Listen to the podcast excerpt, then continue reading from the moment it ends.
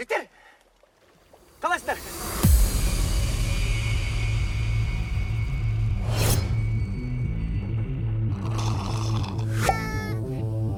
把我给你逼进来。哎？这里的一切似乎都有话要对我说。我不能爱。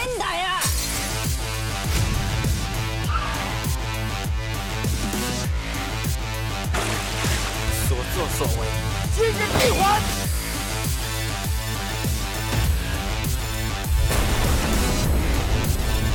李哥，仲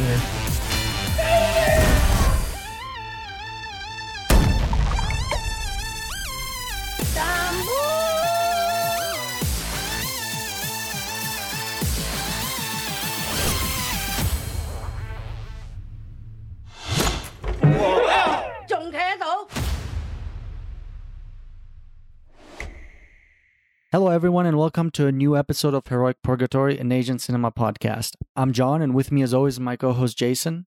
Jason, how are you doing today? I'm fine, thanks, John. How are you? I'm fine too. Bit tired from the marathon of movies that we've been watching, but otherwise doing pretty well. Oh, okay, cool. Looking Yeah. forward to hearing your opinions on them. Yeah, well, and we'll get to them soon enough. So, this is another special episode of Heroic Purgatory where we again take a break from our coverage of 90s Asian cinema to talk about uh, a very exciting topic, and, and that is the upcoming New York Asian Film Festival. Uh, the episode is coming, of course, as you know, the ones who are listening, uh, it's coming a week late. Uh, however, you know, a couple of episodes ago, we released a week early, so I feel like balance is restored. Uh, but we wanted to do this. We want to take an extra week to watch as many film as po- as many movies from the festival as as possible. And for that, I would like to take the time to thank to thank very much the organizers of the New York Asian Film Festival who made this possible for us, and also for bringing all these greats, all these great uh, Asian films into North America through their festival as they do every year. Uh, but before we get into our coverage of uh, what we consider to be our most notable films, or the films that we liked at least of the New York Asian Film Festival, we'll do our usual uh, bit where we talked about what we've been uh, watching uh, or reading the last couple of weeks. And I think the answer is already obvious from my introduction, but why don't we go ahead and do it anyway? So, Jason, what have you been doing since last time we spoke? Uh, gorging myself on Asian films thanks to the organizers of the New York Asian Film Festival. So I watched quite a few over the last uh, time we recorded. And um, I've continued my marathoning of The X Files. They've finally been pulled from Amazon Prime uh, today. How far did you get? I got midway through season four when I decided that I would just buy box sets for seasons one, two, four, five, and six. Okay. And I picked the best episodes from season seven and eight. Because I've already watched the series before, I've got a good idea of which ones I liked and which ones I didn't. I would be willing to bet that it, I mean the it's a com it's a popular enough series that you can probably look at your local library. I'm sure they'll have DVDs of it. It, that's uh, probably true. What I decided to do was just get used box sets. So they ran about uh, two to three pounds. Yeah, including delivery.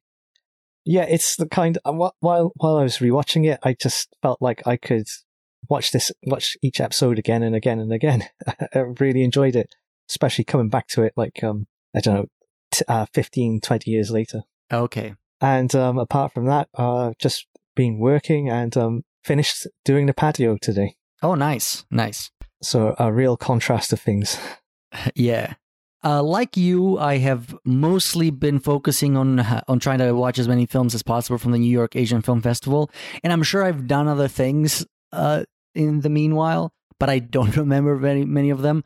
I do remember that I finished um, that I finished the Halo Three, uh, because I talked about I've been playing. I finally finished the last item, the last game on the trilogy, so that was nice. I have been, I don't know if I mentioned this last time because I've been doing it for a while, but I've been watching occasionally episodes of Father Ted. Oh, okay. And I don't know if this is going to come out as uh, disrespectful, but do the Irish have a special way of pronouncing the word film? Because that's been driving me insane. Gee, I've never thought about it to be honest. It's, I don't know if it's just me or there's something, just, just something special about how, I don't know. Anyway, it just, I, I can help but focus on that. But uh, that's, that's pretty much it for me in addition to, uh, to the uh, uh, N-. So now that we're through that, we we have our news segment, and I I've been so busy with this that this is probably our biggest news item, and we'll mention it uh, when we go deeper into the festival about dates and all that. But is there any else, anything else newsworthy that you feel we should uh, include in this segment, Jason? Uh, nothing really caught my attention, to be honest.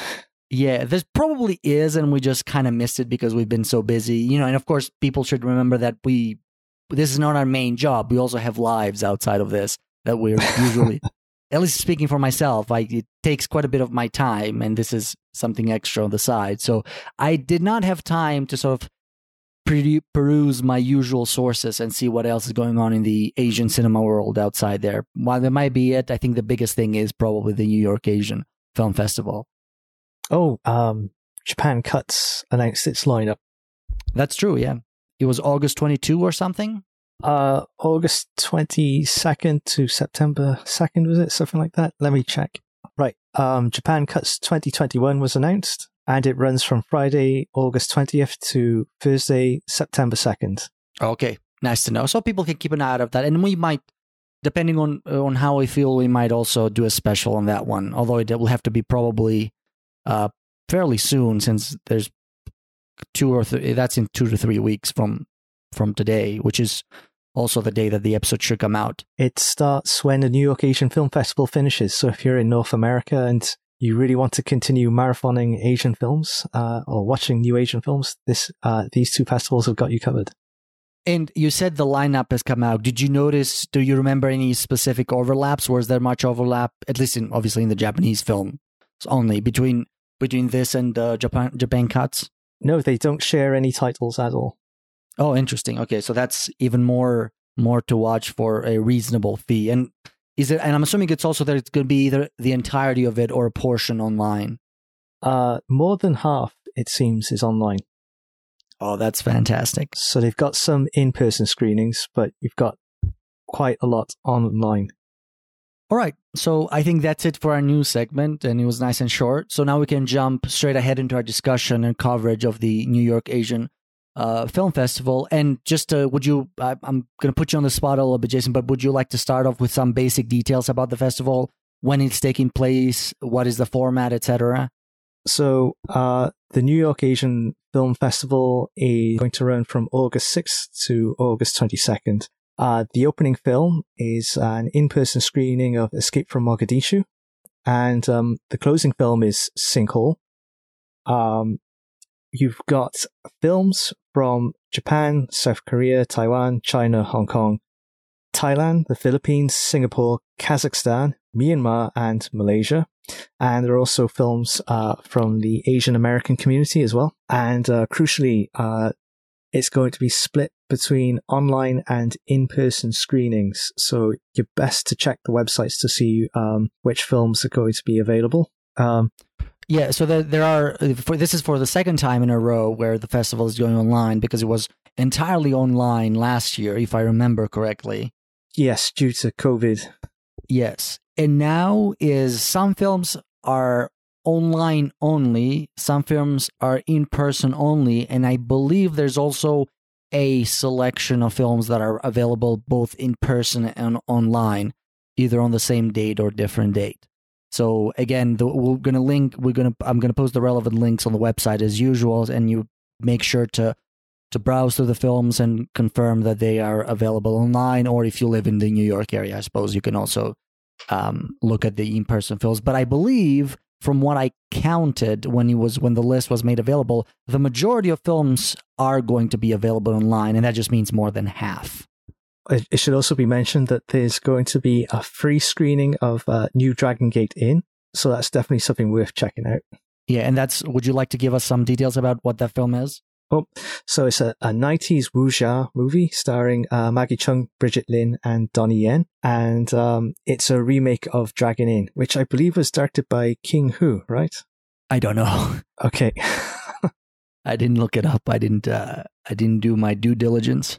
ah, well, And is that a free screening in person or is that a free screening online? it's a free outdoor screening at the restart stage at Okay, so in Damrosch New York. Park. Yeah. And um, it's to celebrate, it's like an anniversary uh, screening um, because New York Asian Film Festival uh, did some restoration work on it. Okay, nice.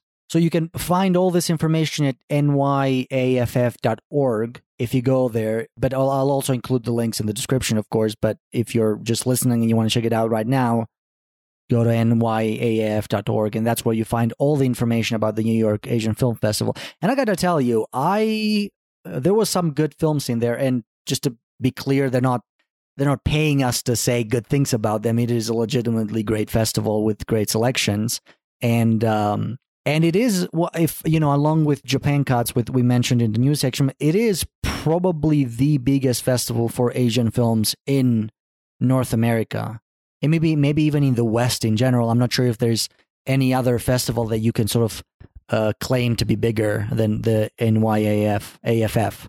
I suppose in terms of Asian films, uh, you've got Udine Far East Film Festival in Italy, and Nippon Connection in Germany, um, Camera Japan uh, in Holland, but these are all European based. Um, if you're in North America, New York Asian Film Festival and uh, Japan Cuts are the festivals to head to.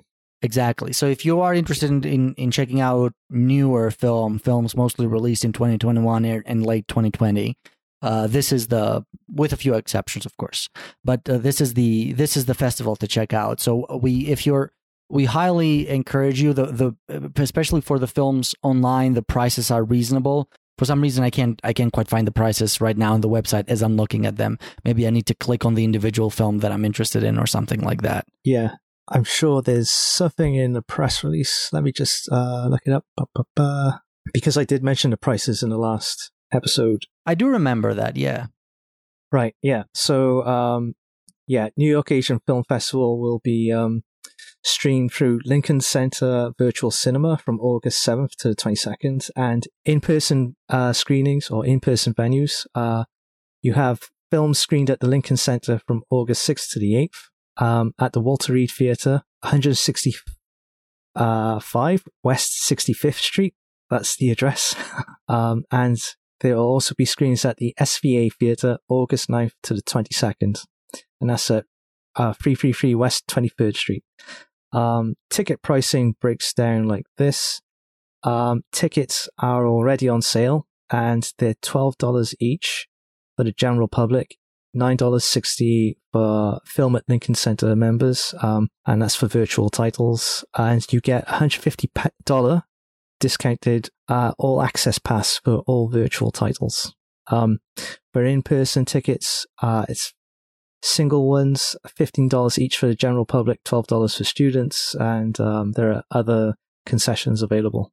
And you can get a $60 pass for six films at Film at Lincoln Center, uh, and uh, $250 pass for an in-person pass for screenings at the SVA Theater. Okay, so for online, just to clarify, it's for non-members, it's twelve dollars per per film, or one hundred and fifty dollars for the entire collection that they are uh, screening. Yes. And it's a, a, lot of films. So if you buy the pass for the entire collection, you get. Uh, I mean, I'm not necessarily recommending you do that. You know, I, I would personally just buy the ones that films that I want to watch. But if I want to watch, for example, more than uh, eight or nine films, I think that's how it works out. Then the the pass is probably uh, more reasonable because you end up paying a lot less per film.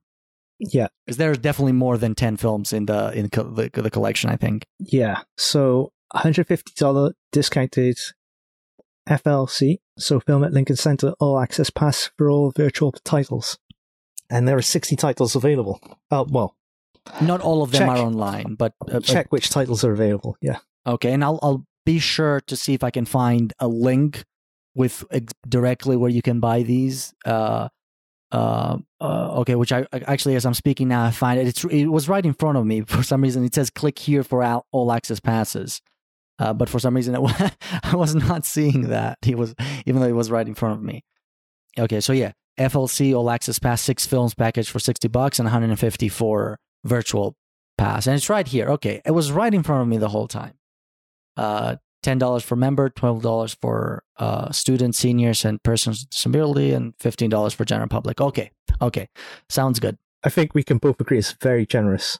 Yes, I think I think it's a great deal, especially uh, because it gives you the opportunity to watch films that don't necessarily see a would see a regular release. Yeah, you might get an occasional film like Parasite, but you'll it'll come out to cinemas and you don't have to chase them down festivals. But for most of his films, are likely not going to see a general release in the United States, at least. Uh, so this is a great opportunity for for you. What is usually the price of a regular tic- cinema ticket anyway to see these films. Indeed. Okay. Uh, so any any other information about the festival in general that uh, we you think we need to mention before we dive into our actual film discussions? And I'll explain to the audience exactly how we're going to do that. But is there anything else we sh- you feel like we should talk about before getting into that? Uh, no, I think we can launch straight ahead. Yeah. So just uh, like you already mentioned the countries, it's mostly you know the the usual uh, suspects. You know, Japan, South Korea, China, Hong Kong, Taiwan. But there is there is you know at least one or two films from a lot of other countries. I was I was surprised to see Myanmar and Kazakhstan in there. It's usually you don't usually see those. So that was that was an interesting addition. I, I have not seen Myanmar's entry, uh, but I'd be curious to check that out. I maybe maybe after after this recording goes out. Mm. I did have the opportunity to watch uh, the Kazakhs, uh, the entry from Kazakhstan. Okay, cool.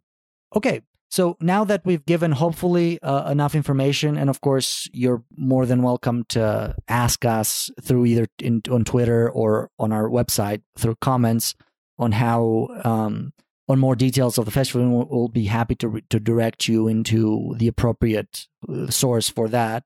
But for now, we'll go into our main discussion. And just, you know, like we said, there are over 60 films, either in person or online on this festival. And it was just, it was impossible for us to, to watch all of them, let alone discuss all of them. That would, that would have been a, a, a very, very difficult task. So what we decided to do is to watch as many films as we could. That's why we took, we took a week extra. And then sort of each of us will uh, rank, will create a top five list. So we will li- we will mention our what we thought were the our favorite five, not necessarily the best, of course, that's subjective, but what we thought were our favorite five, and we'll just go down the list alternating uh, between my top five and Jason's top five, and then we'll sort of discuss and say what we liked about them and to you know get the other person's uh, opinion and so forth. So that's sort of the r- route that we decided to go. So each of us will only mention five films. We don't know each other's five, so I have no idea what Jason's favorite five are, and Jason doesn't know unless he's a psychic. I don't think, which I don't think he is. Uh, he doesn't know what my five are. Uh, so, so go ahead. Yeah, watching the X Files has not conferred any special powers upon me, unfortunately. It can take it, it can take up to four to eight weeks weeks to to, to, for those effects to take effect. I'm still I'm still waiting for 5G from the vaccine. Okay, good. Yeah, yeah. uh, but so that's that's sort of how we decided to do it. And then, of course, after we've uh, mentioned up to five, we you know discuss any agreements or disagreements. Maybe I'll be deeply offended by one of Jason's uh, picks or vice versa. Uh, which is unlikely because there, like, I didn't watch every film in the festival, but I there wasn't any that uh, I, I, I, that made me think, oh, this is horrible. How the hell did it make it into the festival? No, they were mostly pretty good selections. Obviously, some were better than others, and some were, you know, uh, more more pleasant than others. But n- none of them that were a complete, uh, none of them that I would ask my money back. Let's just let's just put it that way. Um, but after we do our top five, maybe we'll mention our honorable mentions, or you know, discuss a few honorable mentions that didn't make it into top five, but they're also you know perhaps perhaps uh, worth worthy watches if you're looking into to introduce yourself into interesting new Asian cinema, etc. And then we'll give our overall impressions of the festivals and and do our usual um, closing of the episode. So, any questions about our procedure, Jason? Uh, no, good to go. Okay, so why don't you start and tell me what your number five is? So um, it's been really difficult to rank the films. Um, yeah, let me let me just so yeah, it's been extremely difficult. I I just before before letting you go, it was I was revising this list until maybe 30 minutes ago or so because I was still debating exactly what to include and were my reasons for including something, you know, uh, my selection criteria good enough and I was revising those as well. So it was a challenging task. There were some really good films or at least there were more than 5 good films, uh, great films that I really wanted to include but because we made that arbitrary limit of 5, I kind of had to make some tough decisions. But sorry to interrupt you, please go on. Yeah, um, there are so many um, high quality titles, um, some of which I've uh, seen before, um, a lot which were new to me. Um, so it's very difficult to um, make this list. Uh, my entry at number five would have to be Samjin Company English Class, which uh, we briefly talked about this um, at the outset of our uh, uh, viewing period, and uh, we both agreed that it was an enjoyable film. Uh, this is set in Korea in 1995, I believe, and um, it's all about um, office ladies at Samjin Company. It's like an electronics manufacturer, and um, they attend an English class, a TOEIC English class, uh, where they're promised if they get a score above 600, they can get um, promotion, uh, a promotion to assistant manager, and um, one of the uh, people attending the class, um, she finds out about an ethanol uh, discharge that happens regularly at a factory, and she witnesses a, a village affected by this ethanol discharge. And she becomes uh, part of a small trio, uh, which later expands, trying to uncover the sort of uh, the goings on, why the ethanol discharge is happening, and um, who's trying to cover it up and uh, it's a very serious subject based on real subject matter but the approach is like a, a screwball comedy at times like sparkling dialogue um, very witty sort of firecracker characters and um, it's a really well shot film um, very glossy so even though it's serious it's, it's also enjoyable It, I mean, it's a proper comedy.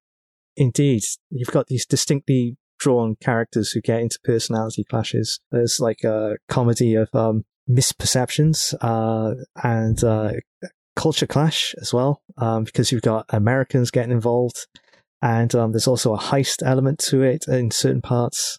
So it's, it's very surprising.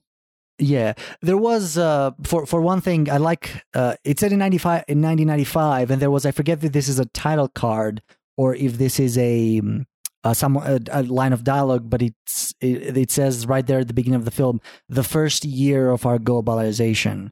Uh, and that is indeed, I don't know if it's the first year, but it is indeed, you know, immediately after the, you know, 89 uh, change of government, so to speak. I, I'm not sure if to call it a revolution, but, you know, where South Korea was democratized and it was sort of entered into the free, you know, the, the global free market, so to speak.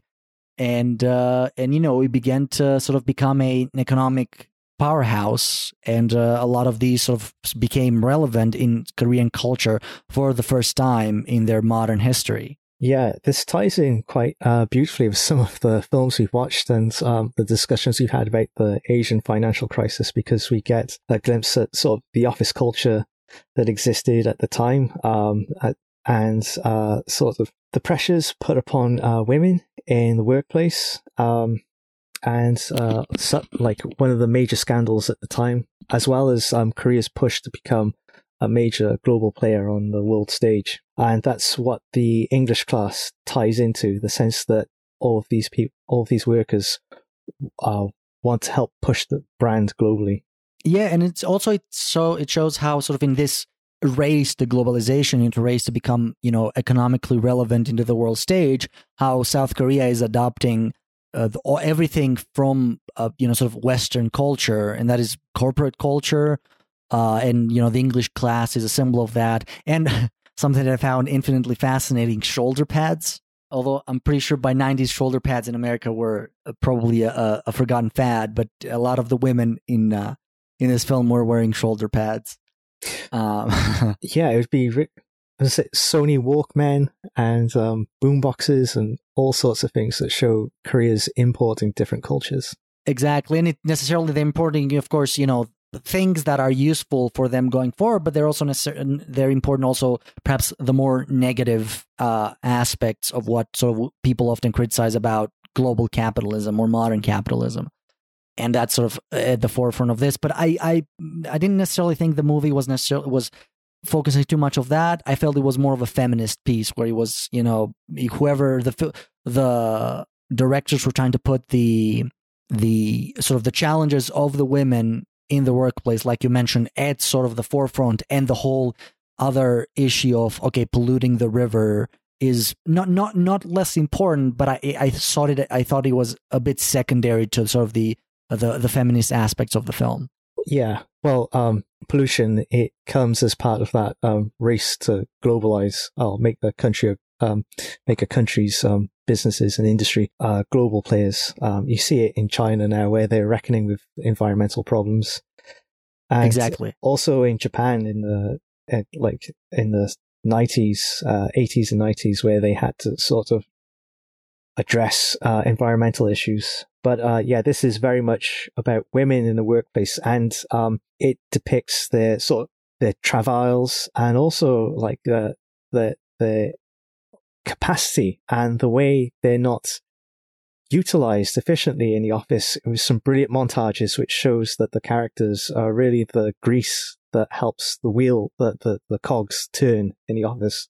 The men couldn't get anything done without the women being there to do all the little tasks or arrange things for them. Exactly, and it's it's funny how it comes at the end where you know like they they're able to recognize the culprit by the spoons of sugar.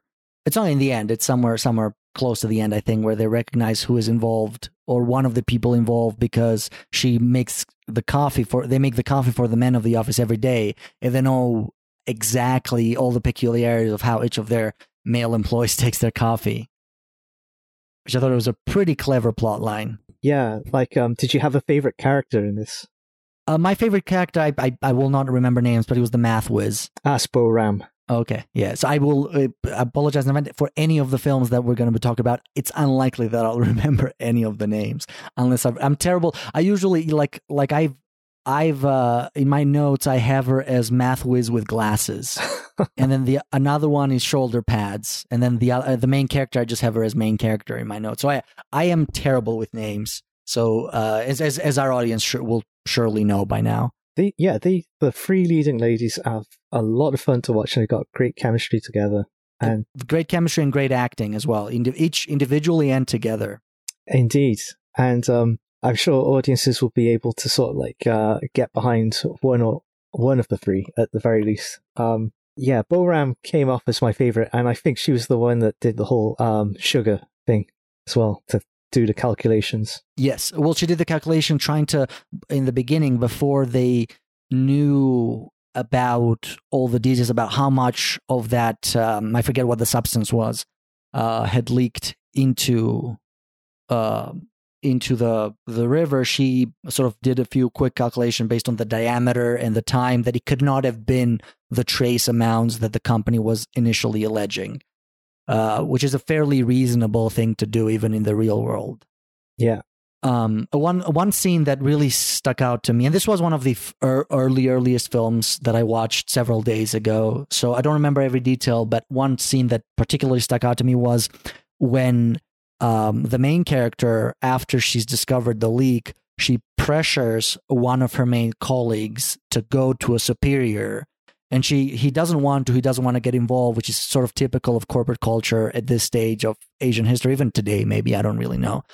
Uh, and so she kind of pressures him about to reveal the leak to one of uh, their superiors and he doesn't want to. And sort of he goes there and uh, kind of tells that and he of course the boss is kind of grateful that he brought this to his attention so he kind of gets the credit for for doing that even though he didn't do anything. And then even in the same scene she just kind of lurks around trying to eavesdrop on their conversation and kind of and uses the excuse of bringing coffee to her boss as that but she's so quiet is so uh so sneaky about that she just quietly puts the coffee on the desk and just kind of walks around. And then like seconds later you see the boss picking up the coffee cup and uh, sort of drinking it and he probably hasn't even realized how the coffee ended up there. He just takes it for granted that there is a, a whole subset of employees that kind of quietly and efficiently do all the work for them, including something as simple as bringing the coffee.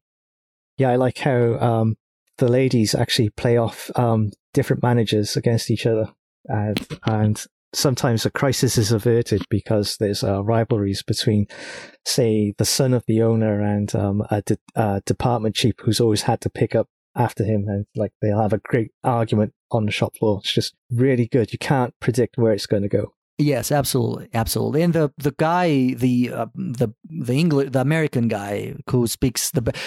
Speaking of learning English, uh, none of the main characters that are taking English, none of their English really improves throughout the movie. It's terrible in the beginning, and it just kind of remains terrible at the end. Although that's more of an acting thing than a. I think we're just as a Korean audience supposed to kind of take it for granted that they do get better as time goes on. Yeah, like some of the most crucial evidence is gathered by their English teacher. They they recruit him to talk yeah, to. and then even in the end, they kind of have him talk on the phone with the, the I don't know, with the Americans or something. Yeah. Yeah. The the American guy though, his Korean seemed pretty good. Although maybe a Korean would say, "Nah, that's terrible Korean." yeah, I don't know enough Korean to be able to tell, but uh, he's acting in movies, so Yeah. Well, uh, I I mean, I'm I'm very quick to criticize. Uh, when when Koreans or, or Asians Asian films when they speak English and it's bad, but of course you know any American or, or English speaker who's trying to do the same in their language is probably criticized or probably thought of as uh, with the same incompetence. Hmm. So that's probably fair fair to mention. Uh, but yeah, I uh, so this did just to, to spoiler to to get this did not make it into my top five, although it probably should have. There's this one was one of the contenders that sort of even till the end I debated it and I uh, I included it. I was going to include it at number five as well, but then I, I kind of went in favor of another film, mostly for political, not not political, but mostly for uh, trying to rationalize my um, thought process and to what should be included and what not. But it was a great film. I I thought it was a bit cartoonish at times, and uh, especially towards the end, I felt the resolution felt a little bit as you know. It's it seemed to me that any um reasonable uh, like uh, them ganging up on like i thought the the the plot line with um with them informing the shareholder shareholders and forcing a vote was clever but the confrontation with them in that room seemed a little bit drawn out seemed a little bit of you know in the real world the boss would just walked out and try to do everything in in a lot more quiet manner so he wouldn't get the backlash that he did call the lawyers. yeah, exactly. So it, it, it felt, you know, for for a for a ninety percent of the film being, you know, comical but albeit relevant and somewhat realistic film, that end ending confrontation felt a little bit of uh, I don't want to say melodramatic, but felt a little bit of wishful thinking on behalf of the people, which was, you know, fine. You know, the film has to end on a positive note. You can't you can't have the corporate guys win, which is usually what happens in real life. Oh yeah, this is a, a crowd pleaser, and there's like elements of um, nationalism in it because like the push to solve the crisis or to confront the boss happens when everybody finds out. Spoiler alert! Um, that uh, they're going to be taken over by Americans and then a Japanese company, Exactly. and it's the sense that they would be happy working uh, under exploitative conditions run by Koreans rather than Japanese, not the Japanese. Yeah. Oh, and even and even you know she still wants to. She doesn't. She wants, if I remember correctly, still till the very end. She she claims this company is the best company. So they definitely the, the film is not out to kind of uh, criticize the system in any way. It's just the few bad apples that are trying to take advantage of it. Um, it, it at least that's how it seemed to me on a on a single watch. Yeah, I'd agree. Okay. So uh, my number five is I struggled the most because I sort of was as I was watching them, I was listing my my top. I was I was making my top as I was lo- going along, and I was I realized that I was not including any comedies in it, and I sort of I have this. Uh, I recognize this weakness of mine that I tend to dismiss comedies sometimes. So I, I needed to include a comedy. So it was that's why uh, I considered, you know, the Samjin Company English class. I considered Ninja Girl, and then I also considered All You Need Is Love, the Hong Kong film, and that's what I went with. So my number five is All You Need Is Love. I, I don't know if you got to, got around to seeing this one, Jason.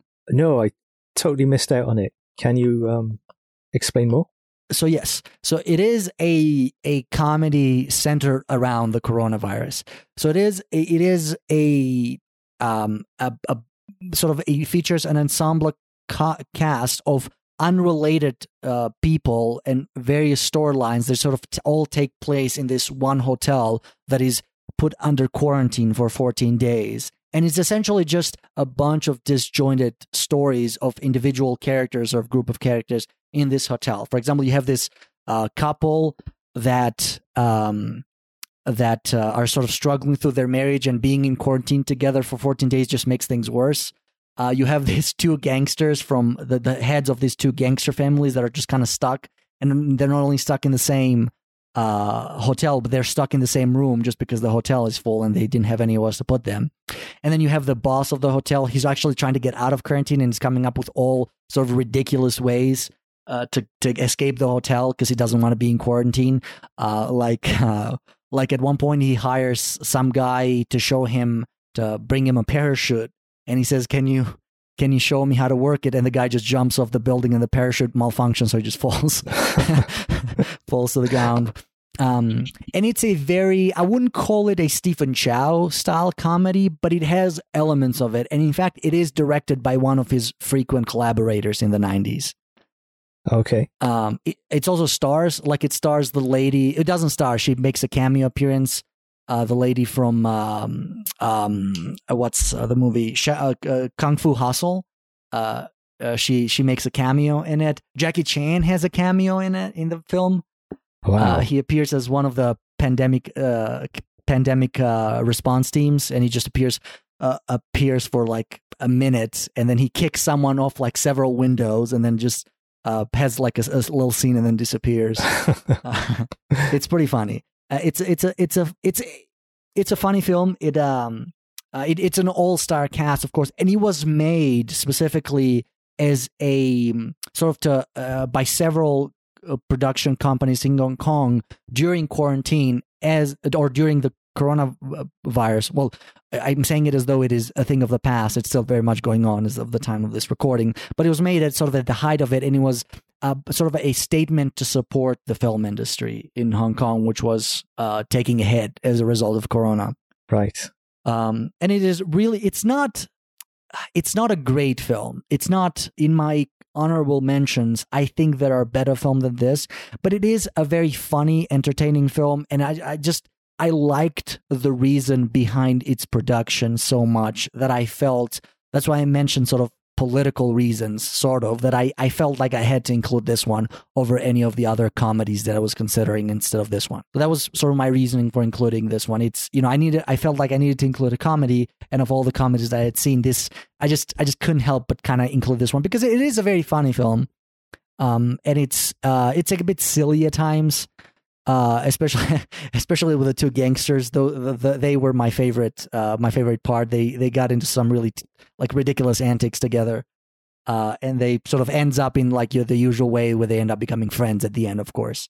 Um, and it's funny because they start in the film just to to give this is like a like talking about a Stephen Chow films. It's there are the moments are sort of more noteworthy than the film as a whole but they're sort of discussing they're trying to enter into an agreement at the beginning of the film before the quarantine is actually taking place and uh, they're talking about all the things that they smuggle and it turns out that a lot, they don't smuggle guns or drugs they smuggle things related to the coronavirus like like uh, contraband temperature checkers or uh, hand sanitizers Or masks. yeah, or masks. Yeah, so it's it's ridiculous. Or like the, the there's a it starts with like a huge chase scene with an airport and a guy escaping, and there's a bunch of guys in suits that look like secret agents, and it turns out all they want to do is just ask him questions because they suspect he was close to someone who might have uh, who might have had corona. So it is it is sort of that kind of comedy. So like I said, it has a lot of elements of you know the '90s Stephen Chow's uh, uh, stuff, and it's not no no no surprise that it was directed by one of his most frequent collaborators. Sounds like I one I need to catch up on then. I would I would recommend watching. Like I said, I don't think it's it's particularly a a, a great film or it's gonna blow your mind or anything like that. But it's it's a pretty nice little comedy. Hmm. I, it's uh, a document of our time. Exactly, exactly. That's it. It is. It is a. And then that's what I think it, its greatest value is. It's not the greatest film. It, it's a funny comedy, but not the greatest comedy. But it is, I think, a an interesting take on the on the pandemic that I have not seen from other films. Hmm. And that's really all I had to say about it. Uh, what's your number four, J- Jason? Uh, my number four. I struggled with this one. Um, it's going to be in a. It's going to be a Japanese title, and um, it's either the Fable, the Killer Who Doesn't Kill, or Ninja Girl. Oh no, you got you got to pick one. There's no no either's here, man. They're both, uh, well, one's an action, well, they're both action comedies, but one does it very differently. So I went with Ninja Girl. And it's the latest film by Yu Irie. Um, it's not yet released uh, in Japan. So um, if you watch it at a festival, you're way ahead of uh, Japanese audiences. So I believe it's going to get a release in September. It's September, oh, August 21st. Okay, it's going to get released on August 21st. But uh, Ninja Girl uh, takes place in Fukaya City in Saitama. So that's kind of the countryside. And um, it follows. Which you can easily tell by just watching the film. Oh, yeah, like uh, country roads and um, low level buildings, low rise buildings, and uh, real quiet streets. Very quaint. uh, not many people around. Um, and one of the people we follow is Miu Komaru, who works for the city hall. And um, a family friend of hers uh, commits suicide by throwing himself off the roof of the building because he was ordered to falsify documents relating to a campaign uh, dedicated to kicking foreigners out of the town. And um, this family friend, uh, he was uh, in close contact with Miu's grandfather. Um, she's looking after the old man because he's bedridden, and um, Miu's devastated. Uh, the old man says, oh, "We've got to get revenge, and the best way to do that is for you to use your ninja skills." Surprise! You come from a family of ninjas, so you've got this uh, really quiet, uh, socially awkward girl transforming herself into a ninja and trying to get evidence um, that the documents were falsified and that the family friend, uh, sort of, uh, I guess, uh, driven to commit suicide by others. And um, it's a funny political satire, low key funny. Yeah, I I loved this film uh, I like I said, I watched it last night. It was the last thing I watched, uh, the last film I watched at the festival, and it was it was today. I I struggled. I did not include it in my top five because know I was trying to reconcile with everything that I wanted to include, and it just I just couldn't didn't know which one to take out. The most likely candidate was the my fifth choice, the all you need is love. But like I said, I had I had some reasons that I really wanted to include that in one as well. So I, I opted into not including Ninja Girl, but I love this film. It was such a such a great film. Such a it was not not I wouldn't call it a, a pure comedy per se, but it is very funny at moments and it's very charming. Uh, all the acting in it is top notch. Uh, like you said, it is a political satire, but it is a um a almost it doesn't it doesn't necessarily make uh, try to make the political case. It takes that as a given and it just explores. Okay, so how do we deal with something that is uh, clearly a racist law. It does not debate the law itself. It just says, okay, we take this as a given. What? How do we deal with people who seem to completely be so removed from our from sort of the so the moral uh, our our moral point of view that it's just it's impossible to reason with them because they there were the, the the world of this film was so frustrating like you you have people breaking into an old man's house and beating the shit out of him, and the police says we can't deal in civil disputes, uh, and it just puts you into sort of the mindset of this character so well that it it, it really. I, it was just it was just so great. I'm I'm I'm I'm at a loss of, for words on how to describe it, but it was pretty great. It's based. It seems to be based on a real life um, scandal that engulfed um, Shinzo Abe and his wife because uh, back in 2018 they were uh, uh, involved in trying to uh, get uh, cheaper uh, a land made cheaper for a, a, nationalistic school operator, and a civil servant involved in that transaction committed suicide and left a note saying that he was worried that he might be forced to take all of the blame. Um, I'm not sure what happened to that legal case, uh, but it seems to be based on that, and um, it's like Samjin English, uh, Samjin Company English class. It's got this very serious subject, but it approaches it in a sort of light-hearted manner. The comedy is one of disappointment. I found that Miu is told that she comes from a family of ninjas, um, but she's not very good as a ninja herself. All the and all the manuals have been burned. Yeah, like we we've got these manuals that have been passed down generation to generation, but American B 52 bombers burnt them. So it only goes up to uh, explaining how to create your costume. Yeah, and I like I like how the grandfather says, "I vowed not to use any English words," but then immediately after says, "Oh, I bought those books on Amazon, and I I learned I was a big fan of MS DOS or something like that."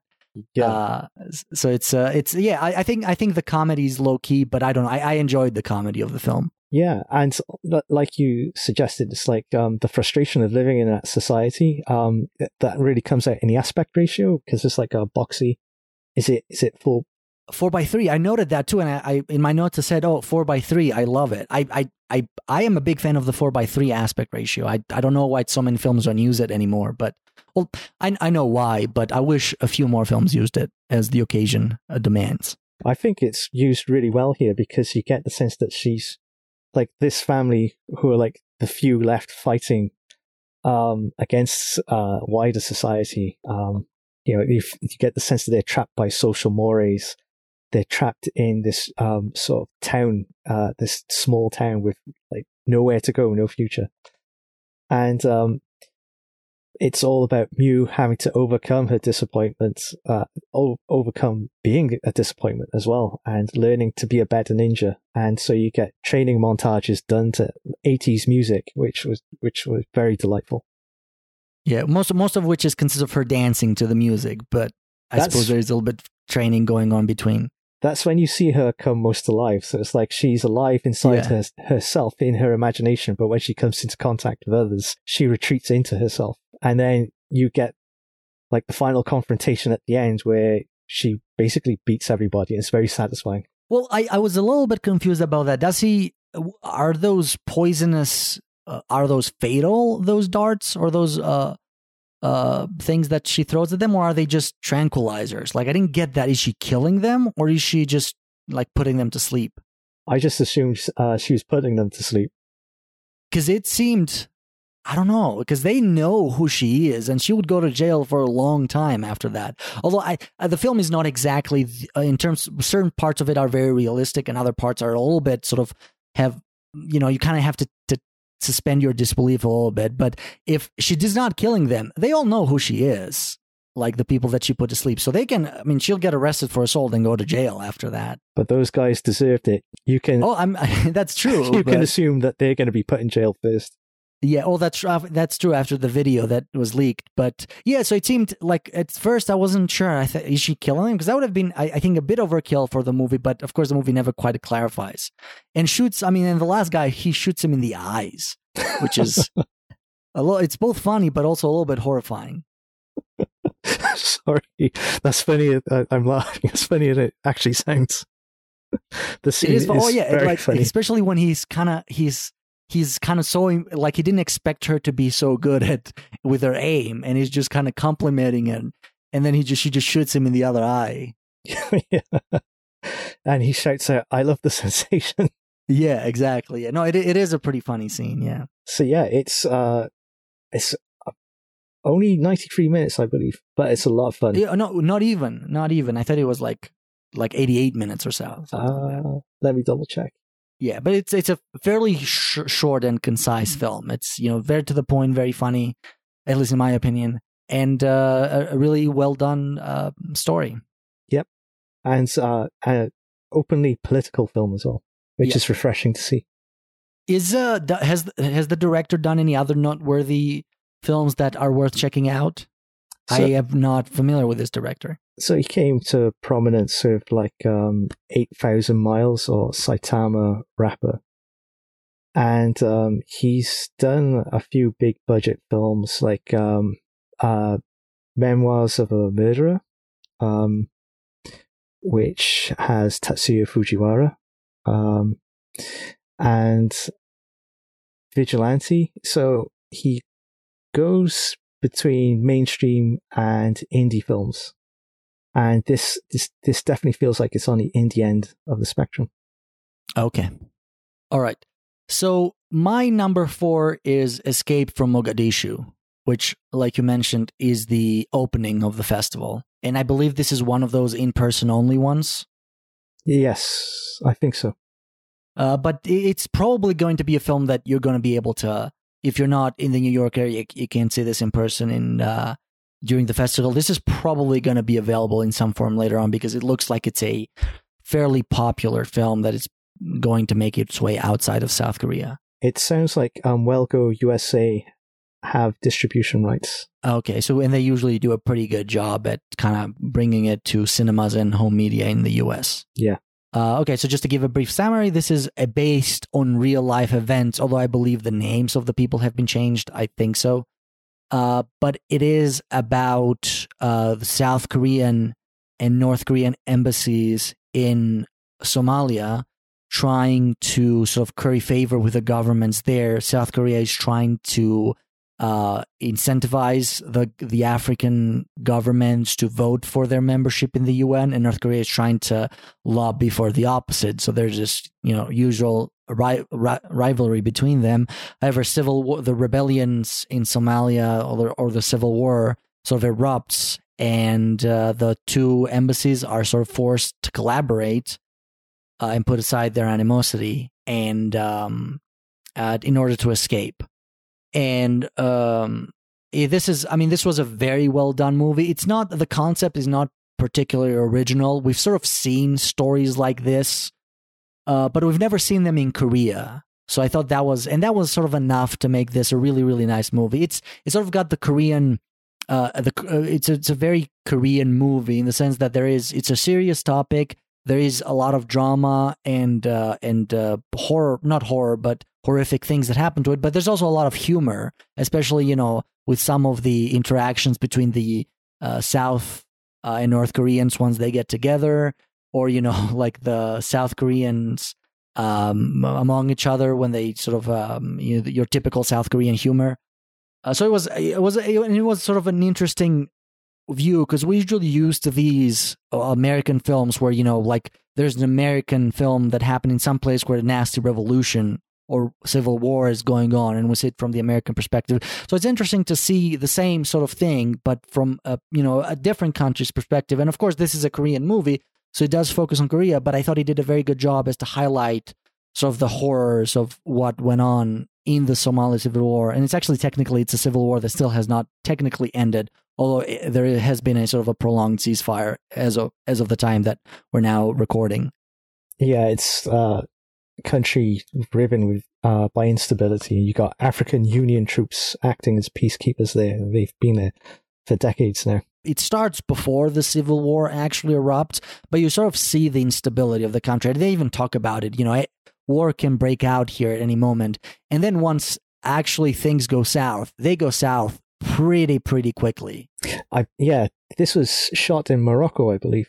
I, I, yeah, that that sounds right. I don't, I don't, I don't, I didn't check the details before. Well, it's like a really impressive visual achievement because it feels like you're dragged into this war zone, uh, like streets littered with cars set ablaze, bodies everywhere, like even stray dogs. Uh, that this was the weakest part, the CGI dogs.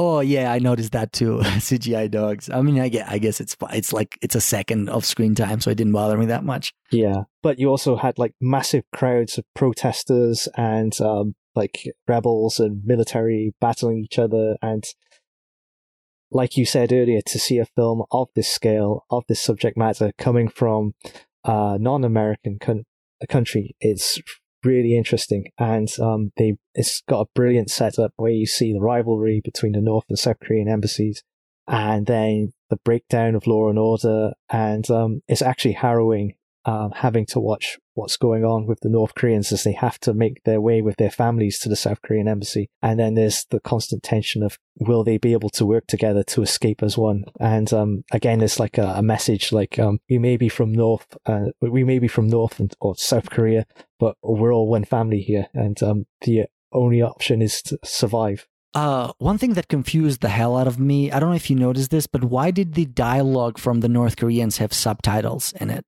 I I don't know. I would be. Did you notice that? I didn't notice that. Could, could this? I suppose maybe is it a dialect thing? Just, yeah, just to clarify. So the the film is in Korean. So and we get English translation for everything, of course. But whenever there was something like there was because it takes place outside of Korea, there's you know other there's Italian, I think there's English spoken a lot, and all of those are translate have Korean subtitles. And the only thing that doesn't have Korean subtitles is the South Koreans. But for some reason, the the North Koreans also have Korean subtitles underneath, and they're Korean for sure. I checked, but I don't know if like there's that much of a difference in the dialects that perhaps a Korean audience would need subtitles. I can't say that I noticed it as a non-Korean speaker. But is there all the characters could understand each other very well, like they didn't need interpreters or anything like that. Yeah, it's uh, one of the many intricacies of the films, and um, like Samjin Company English class, I really enjoyed the sort of like um, the the uh, props and the costumes of the time period. So they're using cassette players, um, and there's a reference to the 1988 Seoul Games, and which they the Olympics, yeah, yeah, they uh, use for soft power purposes. Um, so you've got this uh, rich uh, well of details to draw from for the background of this film. Although a, another thing that I would sort of be interested in is how much of it is a dramatization. Yeah, I did wonder, like when they get to the checkpoint and the white flag incident happens, that seemed like a movie contrivance. Yeah, and the, the whole, you know, obviously the action had to be exaggerated a little bit. I, I, I, I mad. I, I find it hard to believe that sort of a bunch of diplomats would be able to strap books, uh, on their cars, and then, I mean, I'm, I can believe that something of that nature happened, but I find it hard to believe that they would be machine gunned with hundreds and hundreds of bullets across half the city and only spoiler alert only one of them die. Uh, it seemed incredibly fortuitous. Even in the movie it was one of those movie contrivances that okay you kind of have to kind of like rambo going with one machine gun and, and kind of taking out hundreds of other enemies. You, you kind of have to kind of view it from that perspective. I just went with it. I like all the oh no it was it was very enjoyable yeah yeah they like all the men certainly all the men would have had military training, so it's possible that they would have had like learned something like that. And it was, you know, it was. Uh, there, there's some parts of it that kind of like when. Um, I mean, they're they're really heartbreaking. Like when you when the Korean am- ambassador says, you know, they're all prideful and you know uh, keep decorum at the door, but when they just kind of the the South Korean ambassador looks at him through that hole and he says, Why do you come here? And he just says, We have nowhere else to go. Uh, and that was like sort of the first moment where he breaks down his formal the formalities and just kind of like tries to tries to you know essentially appeal to his humanity to save his life, even though that might be a sort of a, a, a, a an act of treason viewed from his government. Uh, that forms one of the tensions that runs all the way through to the end as to how are they going to square getting the North Koreans out. And um, I liked how the South Korean intelligence officer was just refusing to shake hands and work with the North Koreans. Yeah, like I said, th- there was quite a bit of humor in those interactions as well. Yeah. Another another sort of uh, hard moment was when the that their chauffeur dies, Swama, I think his name is. Oh yeah, it's like a was. sudden death. This, like the violence is just astonishing. Exactly, and it's it's um, it's you know he they find a scarf of the before this is before the actual revolution rebellion has kind of gone full full into a full blown civil war but you know they just find a scarf on him and they don't really know whether you know maybe he just found that uh you know there's an implication there that he's might be part of the rebellion uh of the rebels uh, or maybe he just kind of like found, happened on that scarf that has their insignia and then he just kind of escapes because he doesn't know what's going to happen, and then they just he's hit into the head by a police officer who also doesn't know who he is. He's just he just saw someone running and just decided to hit him on the head, and then he just kind of ran back, terrified, not not sure about who they killed and whatnot.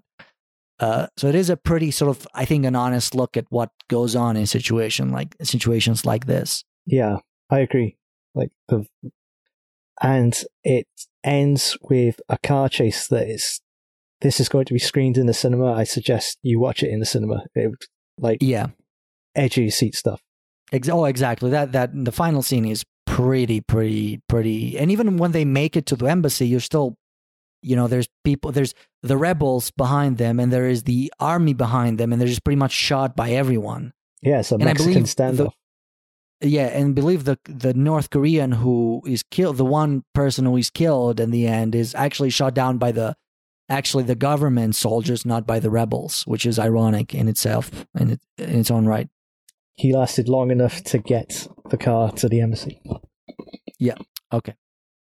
All right. So it's a great film. I recommend you watch it. I, again, if you're not in New York, you're probably not going to be able to catch it in the festival, but I strongly recommend seeking it out because it is a fantastic film. It is a familiar, you know, template, a story with a familiar template, but done in a way that you've probably never seen before. So I highly recommend it.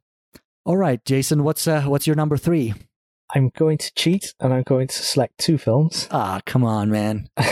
it was very hard. Um, It was I- hard for everyone. it's, it's probably hard for the people listening to me blabber on. um, All right, go go ahead. um, I've seen these before at the Osaka Asian Film Festival, um, but uh, I think they're such high quality titles that I suggest people watch them. Um, the first is Three Sisters, and the second is Joint. And Three Sisters is a Korean film. It's a family drama. Joint is a, a crime film. So they couldn't be more different from each other, especially in approach. Uh, let's see. So Three Sisters is kind of like a black comedy, which has this heartbreaking drama of um, people dealing with the trauma of abuse and the way the abuse has shaped them. It uh, comes out in like the first three quarters of the film. Uh, the titular Three sisters are completely different in character. You've got the oldest sister, who's a florist, um, and she's sort of a, a doormat for everybody in her life. And um, you find out that she's suffering from cancer, but she's too timid to talk to anybody. That she hides it. She doesn't want to disturb anybody. She's got a horrible ex-husband and um, demanding daughter, to say the least. You've got the youngest sister, who's I've described her as like a female Charles Bukowski because she loves to get drunk.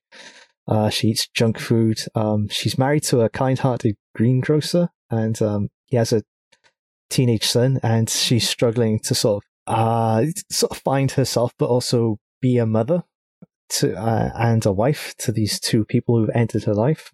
And then you've got the middle daughter, who's ostensibly like the most successful of the three. She's a devout Christian, but beneath her exterior is like a lot of anger and fury. And as you go through the narrative, you get flashbacks, you get um, sort of bits of dialogue which tell you that these personalities that they have have been informed by uh, abuse that they suffered. And um, it uh, culminates in this family reunion, which is absolutely brutal to watch. And initially, you start laughing at these characters because the way they react to situations is so out there, but your heart goes out to them over the course of the film as you see them struggle. Yeah, and th- there's only I, I didn't. I mean, I, I love this film as well, and you know, I didn't. I, it's not in my top five. It's in my honorable mentions because again, it was just. Uh, I, I I follow the rules, Jason. I don't know. I don't know about that. I'm a rule Uh, breaker. You just have to deal exactly. Exactly i'm going to allow it but i am going to occasionally uh, blurt it out as as a as a way to to flaunt my moral superiority. Uh but but yeah I, I enjoyed this. The only difference is i did not necessarily see the comedy aspect of it. I mean there were light maybe comedic moments but i i don't know. I didn't i didn't necessarily see it as a as a comedy per se. Uh, it's mo- mostly as a sort of a, a not a thriller but a dark drama um that kind of how shall I put this Eh, like a build up of resentment that just is is represented in two stages first the build up of resentment that has happened you know in exposition before we actually get introduced to this character to these characters and then the build up that happens during this movie with the middle sister was it the older sister the one that has cancer the older sister.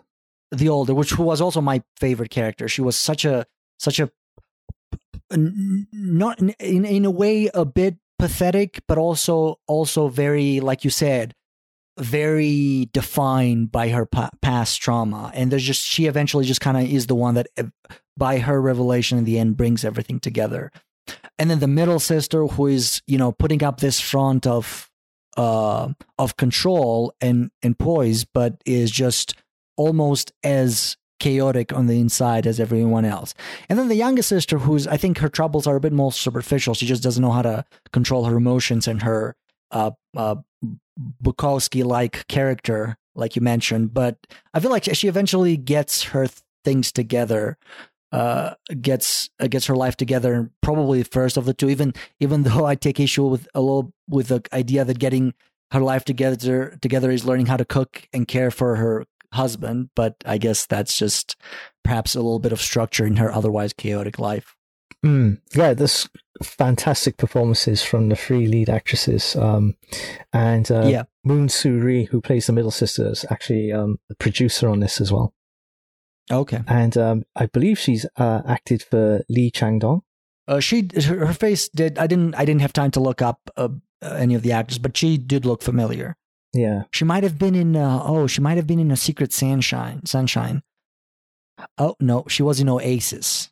Yep, she was. So you're right. She was. She did act in Oasis with uh, and Peppermint Candy for Lee Chang Dong, but uh, nothing. She was also in The Handmaiden from Park Chan Wook. So she's definitely done some great work.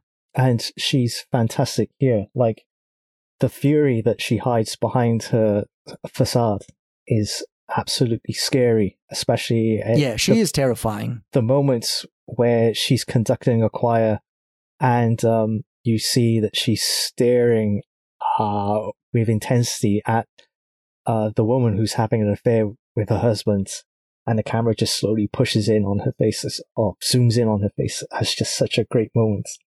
Um, but yeah, like uh, like Good Will Hunting, this felt like a really honest and um, take on how people are shaped by abuse. Um, and I like the fact that it tried to draw the characters out uh, without any contrivances. It was just getting them to talk about the abuse and like the effects it's had on them.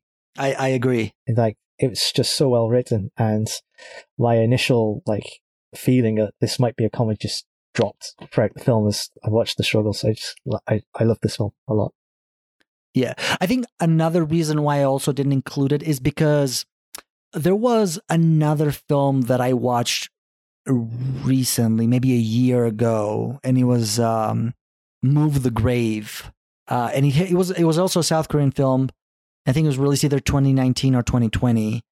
Uh, and I've reviewed it for V Cinema, so you can look it up there. But it was it's not as serious as this, but it deals with a lot of the same subject. It, it, uh deals with trauma and uh and family there's not there's nowhere that is you know i don't think any of the characters have been abused to the extent that the characters in this film have but otherwise it's a very very similar film and it also deals with a lot of uh feminist issues sort of the that i think this film touches on of how the the women in a family are not necessarily treated the same as the the men in the family and I think I think I enjoyed that film a little bit more. So if anybody is interested to check it out, it's called Move the Grave.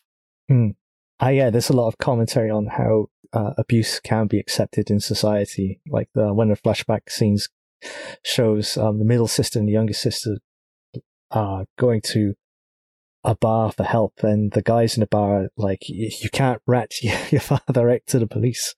Yeah, Exactly. Yeah. and yeah, it's just horrifying to watch. But you see how society reinforces like uh, uh culture of silence and just accepting abuse. And um, at the end of the film, there's hope for change. Exactly. That's right. But also the you know the the feminist angle, and this this was a th- almost like a throwaway line. So I, I want to make sure that I didn't misinterpret it. But I'm pretty sure I, th- at some point they mention how his wife, so in the flashback, so their father, his their mother, was um unfaithful to her husband and had a child with someone else. And I think it was the boy. That boy was is not actually that father's that their fathers, so it's only their half brother or something like that. So in that bar scene, they almost make it sound like he's justified in sort of treating her mother and uh, their children in the same way that he does, simply because you know her mother was unfaithful to him, so she uh, she deserves whatever she's getting, Yeah, the, I think the brother's described as a love child. something like that. Yeah. Yeah, I found this um, story um, really moving, very satisfying, um, and uh, like the it's the performances of the three lead actresses, the performances of everybody, just fantastic. So if you have a chance to see this film, I recommend you, you take it.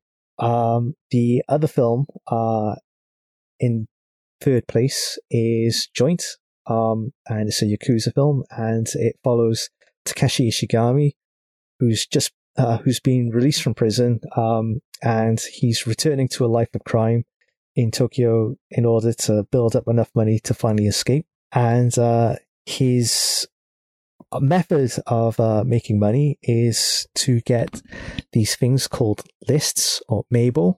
Um, and these are like uh, collections of information uh, on people, which uh, can be stolen uh, from mobile phones or it can be bought from advertising companies which have collected all that data. And um, then he uses it for scams. Um, but he decides that in order to get free of a life of crime, uh, he should uh, create a company which uses uh, this information uh, to sell to bigger companies. And um, that's like a really fascinating look at how Yakuza actually conduct um, criminal activities in Japan. But uh, running beneath this, you've also got sort of more stereotypical gang war aspect to it as well. Which just kind of brings everything down to to a whole to essentially uh, destroys this guy's plans once and for all. Yeah, like he gets out in the end, but not in the way uh, he expects because he's Yeah. constantly talking He's about not rich. constantly talking about going to a foreign country, and um, it's like at the end, it's more of an exile rather than uh, like something of his own volition. Yeah, he was hoping he was hoping to go to Korea as a rich man, uh, and instead he's going there because he needs to hide from the gang members that he gave info to the police. Mm. And that, like, within this film, there are themes of like globalization. Uh, as you see foreign criminals enter Japan and make use of all of this information, and also the ties, like the parallels between big business and the way criminals operate. Um, it's shot in a documentary style, uh, like Steven Soderbergh's Traffic, and so it the film looks and feels very different from many Yakuza films that are released in Japan. And I found the details of the story and the look of the film really gripping. And there's a fantastic lead performance by Iken Yamamoto as Takeshi. He's just, he's got this look that is so cool. And he's, I think he's got the Takeshi Kitano sunglasses as well. Exactly. The main character was certainly interesting. So I I suspected I've read your uh, uh, I've skimmed to be honest your review on this. So I kind of I, I had an I had an uh, a sort of a hunch that you would pick it.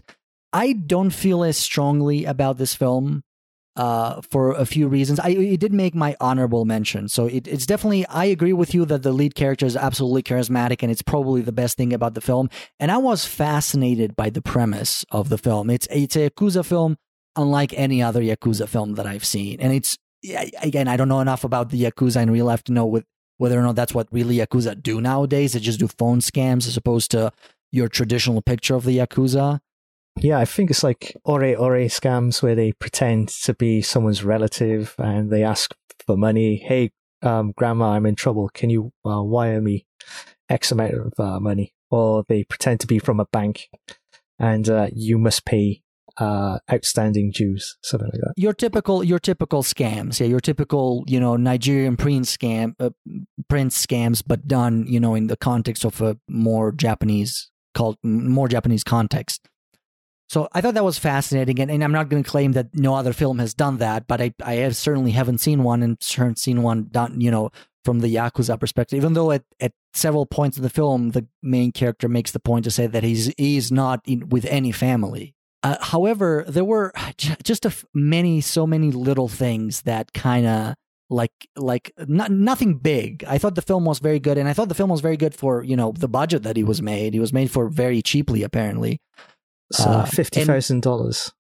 Yeah, which is a, you know it's it's a relatively small amount. Although again, it's it's not the smallest that you can make a film. I mean, there are a, lot more lower budget indie films that sort of that can uh, emerge, but it is a fairly small professional film, and it you know it looks also pretty good compared you know mostly because of the stylistic choices that the director made.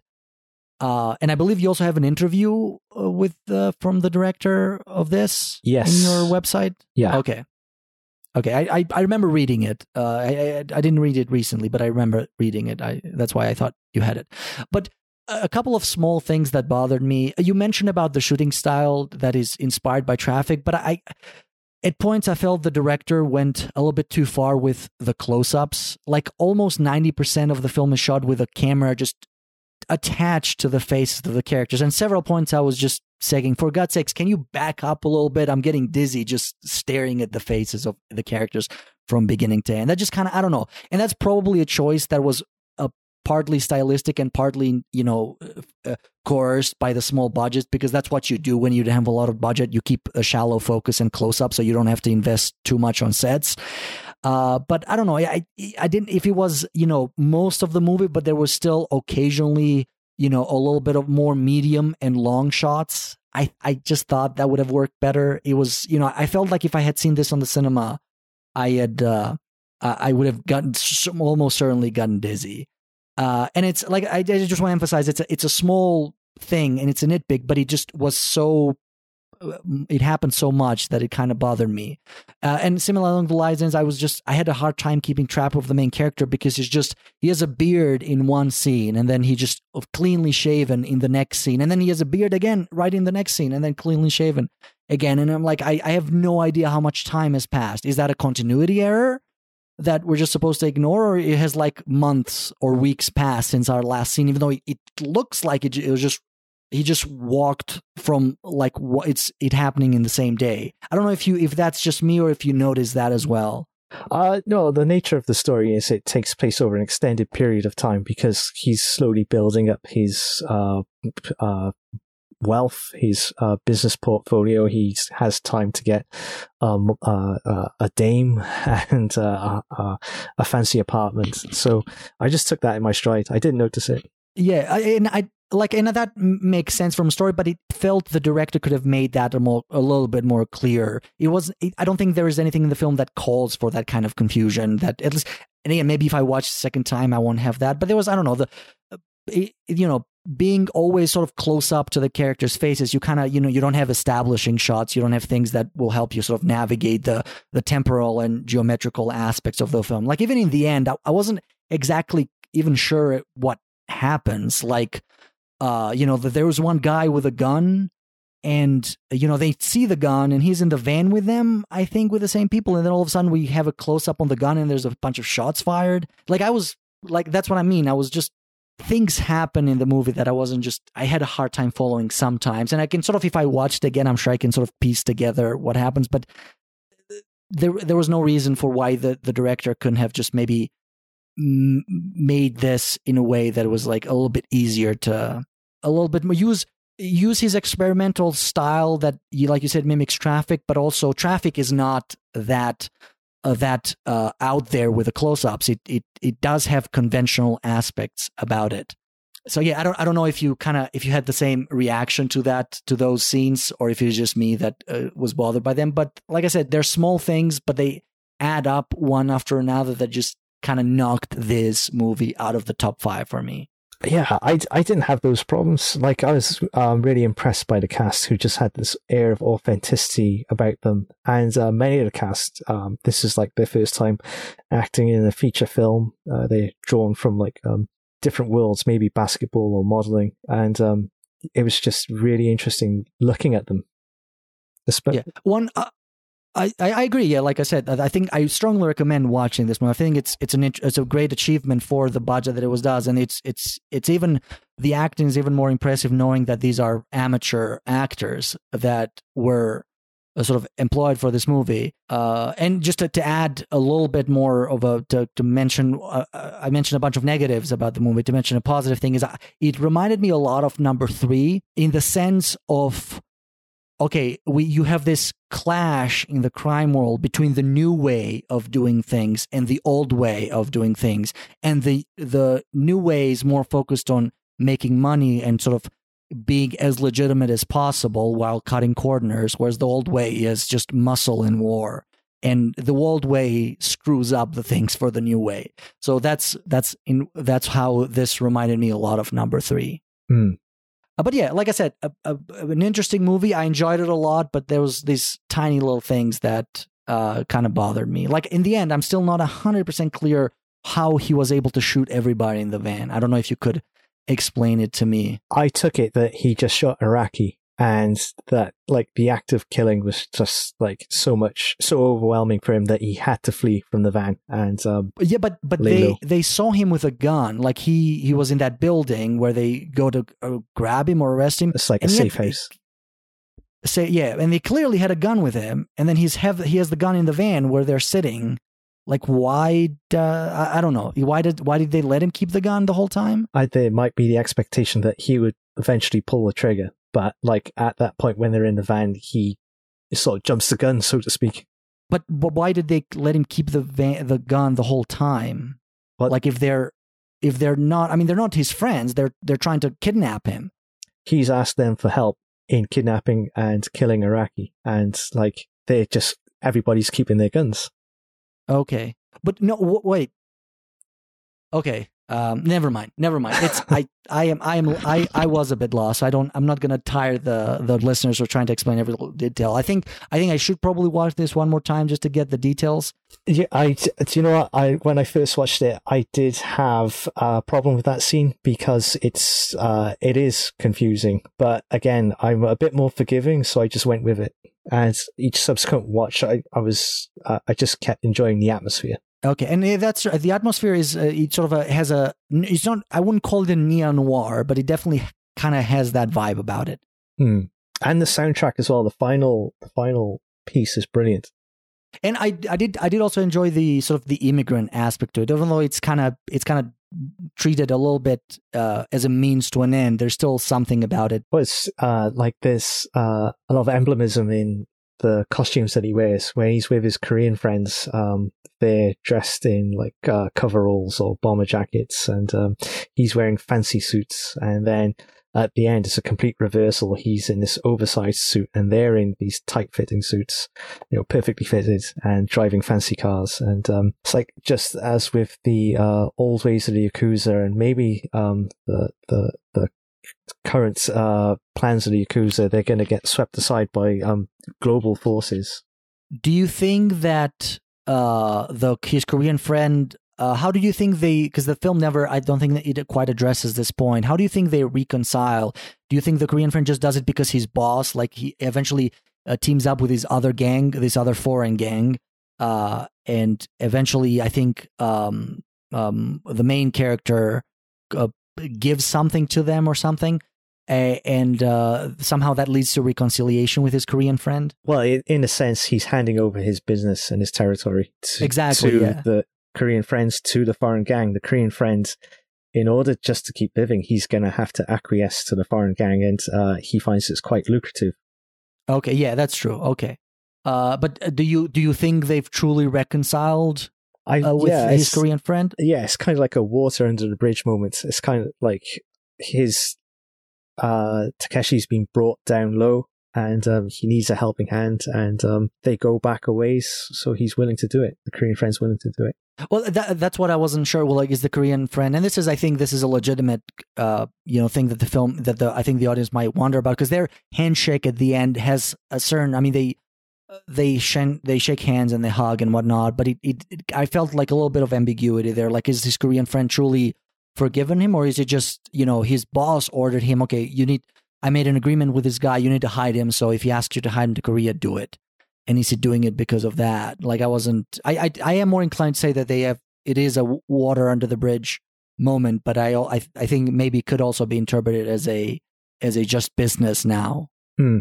i at this point none of it really matters Yeah, because his his ambitions are over pretty much. yeah Okay. So that was that was your uh joint number threes. My number three is a, a Taiwanese movie called The Silent Forest.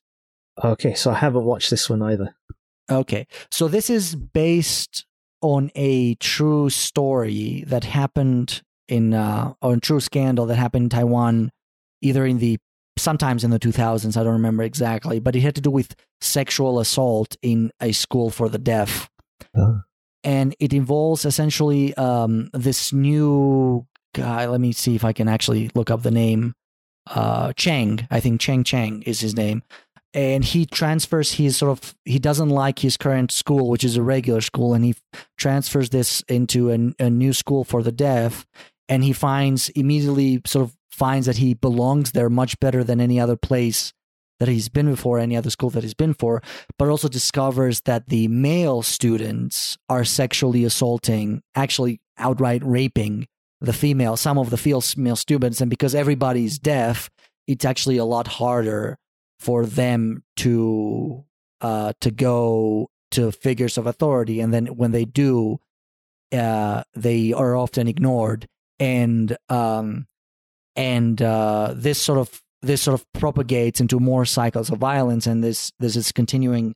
By the time that the Chang arrives into the school, there's this almost year long continuing cycle of violence where the some of the male students assault not only female students but even other male students and then as as he actually reports this a student a, a teacher takes interest and uh, something even deep deeper and more sinister is uncovered and uh, we reveal that some of these students who are doing the assaulting have been victims of assault before and it is literally quite this cycle where uh, kids are being assaulted and they are then become perpetrators of assault and so on. So it is a really brutal and dark film. Uh, it was kind of, you know, I was constantly uh, in shock while watching it. Uh, and um, it was it was a bit hard to get through, which I don't say for many films, but it was also really well done. Most of the film is taking place in sign language, which kind of prompted me to ask a question whether or not when you when you look up the details like on IMDb or Wikipedia of a of a movie, should sign language be its own language or is it just part of the language that the movie belongs to? Like if the movie is in English and a lot of it takes place with American Sign Language, should the should it, we report that it is a a movie that where it's the language is English and American Sign Language, or in case of this film, Taiwanese or Chinese Sign Language, I suppose. But otherwise this is a this is a brutal film and it just you find out sort of you know how easy it is for you know the figures of authority to ignore the complaints of these children uh, because you know the reputation of the school especially that's what that's what eventually boils down to for most of the film.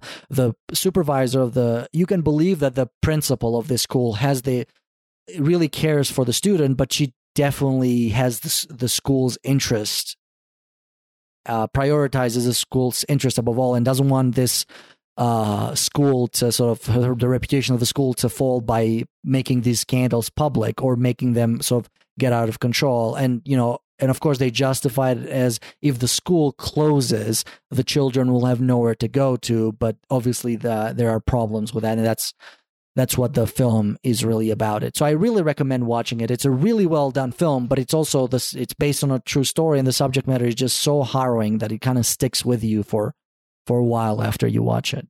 I and uh it sounds like a really tough watch. Um uh would you uh, issue any uh, cautions to viewers about um, scenes depicted? There's actual there's actually scenes of rape of minors uh, in the films. They're they're not very graphic, and they're uh, and they're conducted by other minors. Uh, and then I'm actually not the the actors look pretty young. I'm not sure if they're minors or not. So there's that. So it is sensitive topics, and there's you know eventually spoiler alert. Um, I don't know if I because this is sort of a twist. So I'm not going to reveal, but there's there's more than that going on. I'm just gonna Hmm. I'm I'm not, I'm not going to say that, but there's the, the it gets into actual abuse that is pretty serious. Okay. Um, there's there's some things that again this is one of those things that I kind of want to know how the real case was, uh, because and this is happens fairly early in the film, uh, so and it's not it's not a big deal for me to reveal it, but there's I, soon after Chang joins the school, he makes friends with a uh, with a female student and there's sort of there's a romantic interest then but then when on the way back home he he's in the front of the bus and he walks uh, in the back of the bus and and like sees her being raped by some of the students. And i found that a little bit hard to to believe how and, and of course everybody's deaf and that's how the film justifies it uh that nobody how nobody kind of sees the female student being abused at the back of the bus, even though the teachers are not deaf and the driver is certainly not deaf. So I don't know. I've, I am not. I'm not sure if that is part of what really happened. Uh, you can kind of sort of buy it as put in the film, but it's also a little bit ridiculous. Uh, it, well, how does it affect the sound design then? Well, the sound design is really interesting because it kind of you get out because the deaf children are not the only characters of the film. There's, you know, the, the adult characters, the teachers who are not deaf. So it kind of the sound design is is really interesting. Kind of goes in and out of this sort of state of, you know, when told from the perspective of the kids. And sometimes the kids, the, especially the main character Cheng, sometimes he's wearing an earpiece, which helps him a little bit. So it helps him distinguish some sounds, but he still can't hear very well. Sometimes he takes the earpiece earpiece off, which makes the film go completely silent. And then, of course, when there's characters who are not deaf, in the spe- the the sound design is a lot more conventional. But there's you know a lot of echoes, a lot of you know like muffled sounds that we hear, and when especially when from his perspective, there's this almost this confusing soundscape around the film that is very very does a great job at being immersive. In fact, does such a great job that I forgot about it because it's so good at kind of pushing you, putting you into the film and putting you from the perspective of the character. Okay. Yeah. But the speaking of that particular scene, the rape, the the the film, then that's sort of how the film rationalizes it. That it's that's not the first time it's happened. So the the female student doesn't uh, doesn't bother screaming or or making anything that would be heard. And it's also shown it, there's another. He cuts to a teacher wearing headphones. So he's definitely trying to sell it, but I still find it, you know, especially since it's implied that this is not the first time that it happens, that it's happened multiple times. I find it a little hard to believe that when the teachers learn, it's uh, uh, they they they've never seen they've never seen it happen on the bus. Like if it was anywhere else, like I, it would be believable. But the fact that it happens quite literally on the back of the bus is yeah. I don't know. I find it a little bit. You need to suspend your disbelief a little bit more than usual there. But otherwise, it's it's a fantastic film. It's very brutal and it's really really well done. Right. I, I, that it's so high on your list and um, it's got interesting sound design to it uh, makes me uh, interested in it, even if it's going to be a harrowing watch. It is, and it it does. I've seen films where they make either partial or a lot of use of sign language, and there's sometimes it's awkward because the pace is thrown off. Um, and you know sometimes the actors they're not real, they're not really deaf, so they they they struggle to express emotion through sign language. But here, you know, you have whole scenes or sometimes many scenes in a row that take place where the dialogue is entirely in sound, sound language. And it's just the pacing is the uh, director has figured out how to make that work. And especially the climax of the film, where there's like a, this very important conversation between two of the kids. The, the emotion there is just I've I don't think I've ever seen I don't think you could they could have done any better if it was with dialogue. In fact, I think the fact that it's with sign language is just so so much better because the actors can emote with their bodies and their faces. And again, I don't know if the actors are really deaf or not, but they did a really good job with kind of sort of imitating that that those people. Uh, but just the emotion is doesn't feel exaggerated at all, even though they are emoting with their faces more than perhaps you would if you were speaking. It just works so so well, and the act the director has really figured out how to make it how to make it work. Yeah, it sounds like a drama to watch then. And it's based on a real life case. Yeah, I strongly recommend. In fact, this, like I said, this is number three. It's not my number one, but I, if if you're if if you're going to watch if if you're only going to watch one movie from the festival, I would actually make it this one because I think it's just it's so well done, but it's also such a such an a topic that has been treated in in film subject before, but it's not quite like this, not quite as as realistically, except for the bus scene, uh, but not quite as realistically, and not quite as, I think, uh, quite as you know respectful and and trying to treat the emotions of the actual victims and and the nuance because in this film the victims are also perpetrators. Hmm. So it's it really captures that cycle, that cycle of violence better than any film that I've seen on the subject. Hmm. All right, but that's I think that's all I had to say about uh, the Silent Forest. That was number number three. Uh, what about your number two, Jason? Okay, so uh, no cheating now. Um, my number two. Good. and it was very hard to choose between um what we're going to one and two. Uh, very very hard. But uh, my number two is uh, Under the Open Sky uh, directed by Miwa Nishikawa. So I'm a big fan of uh, Miwa Nishikawa's works. Um, I've seen like nearly all of her feature films. Um, Sway, Dear Doctor, Wild Berries, um, Dreams for Sale, Uh, and um, yeah, I've got reviews on my blog as well. Um, and uh, Miwa Nishikawa usually um, works on uh, novels or scripts she's written uh, herself, but this time she's chosen uh, to adapt a novel by Ryozo Saki. And um, she works for the first time with Koji Yakusho. And um, the story's about uh, an ex, well, uh, an ex Yakuza named Masao Mikami. He's getting on in years and he's just finished a 13 year stint in prison uh, for murder. And um, you watch him struggling to reintegrate into society. And um, one of the things that uh, he struggles with is his anger. Um, and uh, another thing he struggles with is his background. He never knew his mother, so he's convinced that by finding her, um, he can uh, maybe bring some peace to his life. So he gets in contact with a TV production company, and um, they want to make a show about his uh, search and about him trying to get back into uh, society. But dogging him at every turn is his criminal background and um, his anger management problems. And this film is founded upon a fantastic performance by Koji Yakusho, who is in turns sympathetic and absolutely terrifying um, uh, Masao Mikami. And towards the end, it gets really harrowing as you see him overcome his issues and confront his past and try to make himself better. Uh, yeah. Uh, and I was in tears at the end. Yeah. And this and this is also very uh, this reminded me a lot of another movie that we have covered. The And I don't know if you can guess the eel. Yeah, exactly. Uh, uh, and it's also I was at the end, you know, I didn't realize while watching the film, but then after watching, wait a minute, is it the same actor? And it turns out, yes, it is. Even it stars even the same, uh, the same actor. Well, he's definitely got the Um, marching. Uh, Uh, exactly. Even the marching scene that had to be a direct reference Yeah. because he that's like almost the same joke is used. Uh, I mean, this is sufficiently different that I, I that I do think they sort of each of them kind of focus on different topics, but they also have a lot of overlap between them. Mm.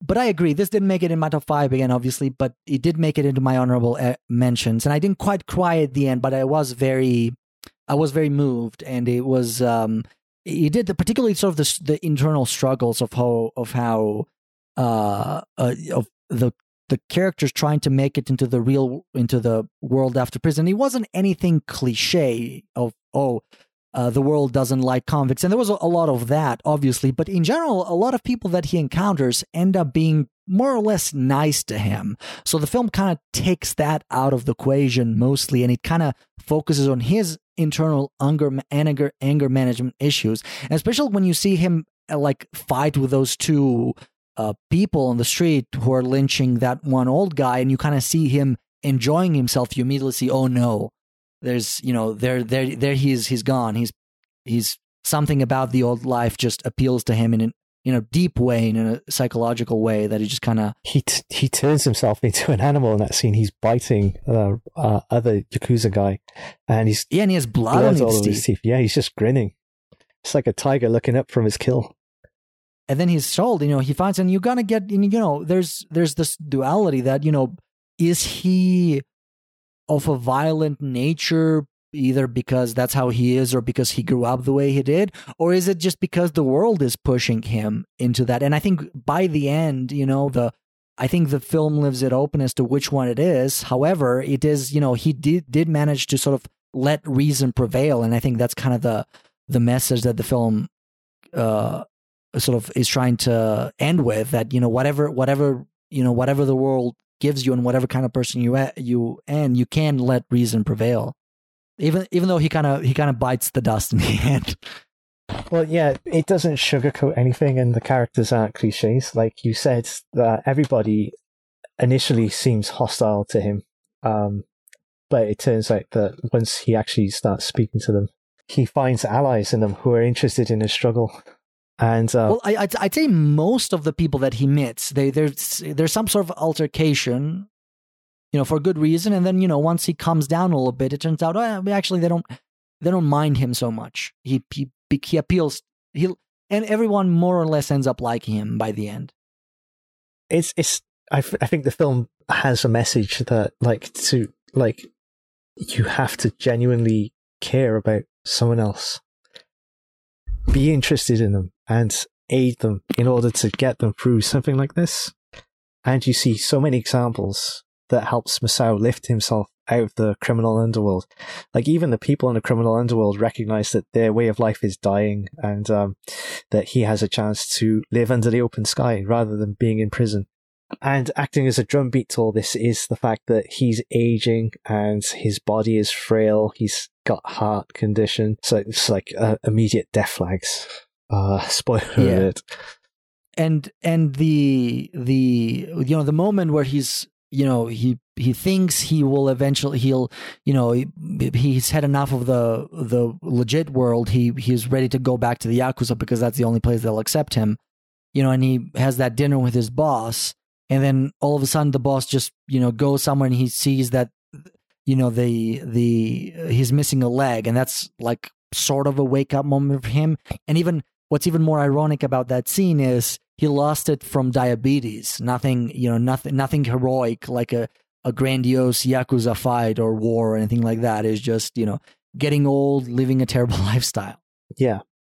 And like there's so much complexity to his backstory as well because yeah, it the film uh, suggests that like his violent behavior could be due to abandonment issues. Um, but also like the the allure of the yakuza, the fact that it's the only family that he ever really feels comfortable with, um, and society is so hostile to him, you can see why he would retreat back into it. And there was always this fascinating tension as to which way he'll go. And eventually, like you said, reason prevails, and he has to sort of uh, swallow his pride and um, run away from confrontations. And those scenes are really harrowing as well because he's leaving honest people to suffer. Yeah, and I think the film, like you said, it sort of doesn't doesn't um, pull punches. It kind of he has to resort to that, especially in the end, where he sees that one uh, handicapped or mentally challenged um, nurse. I forget what his official position is. A nursing He's home like employee. Gardener, yeah.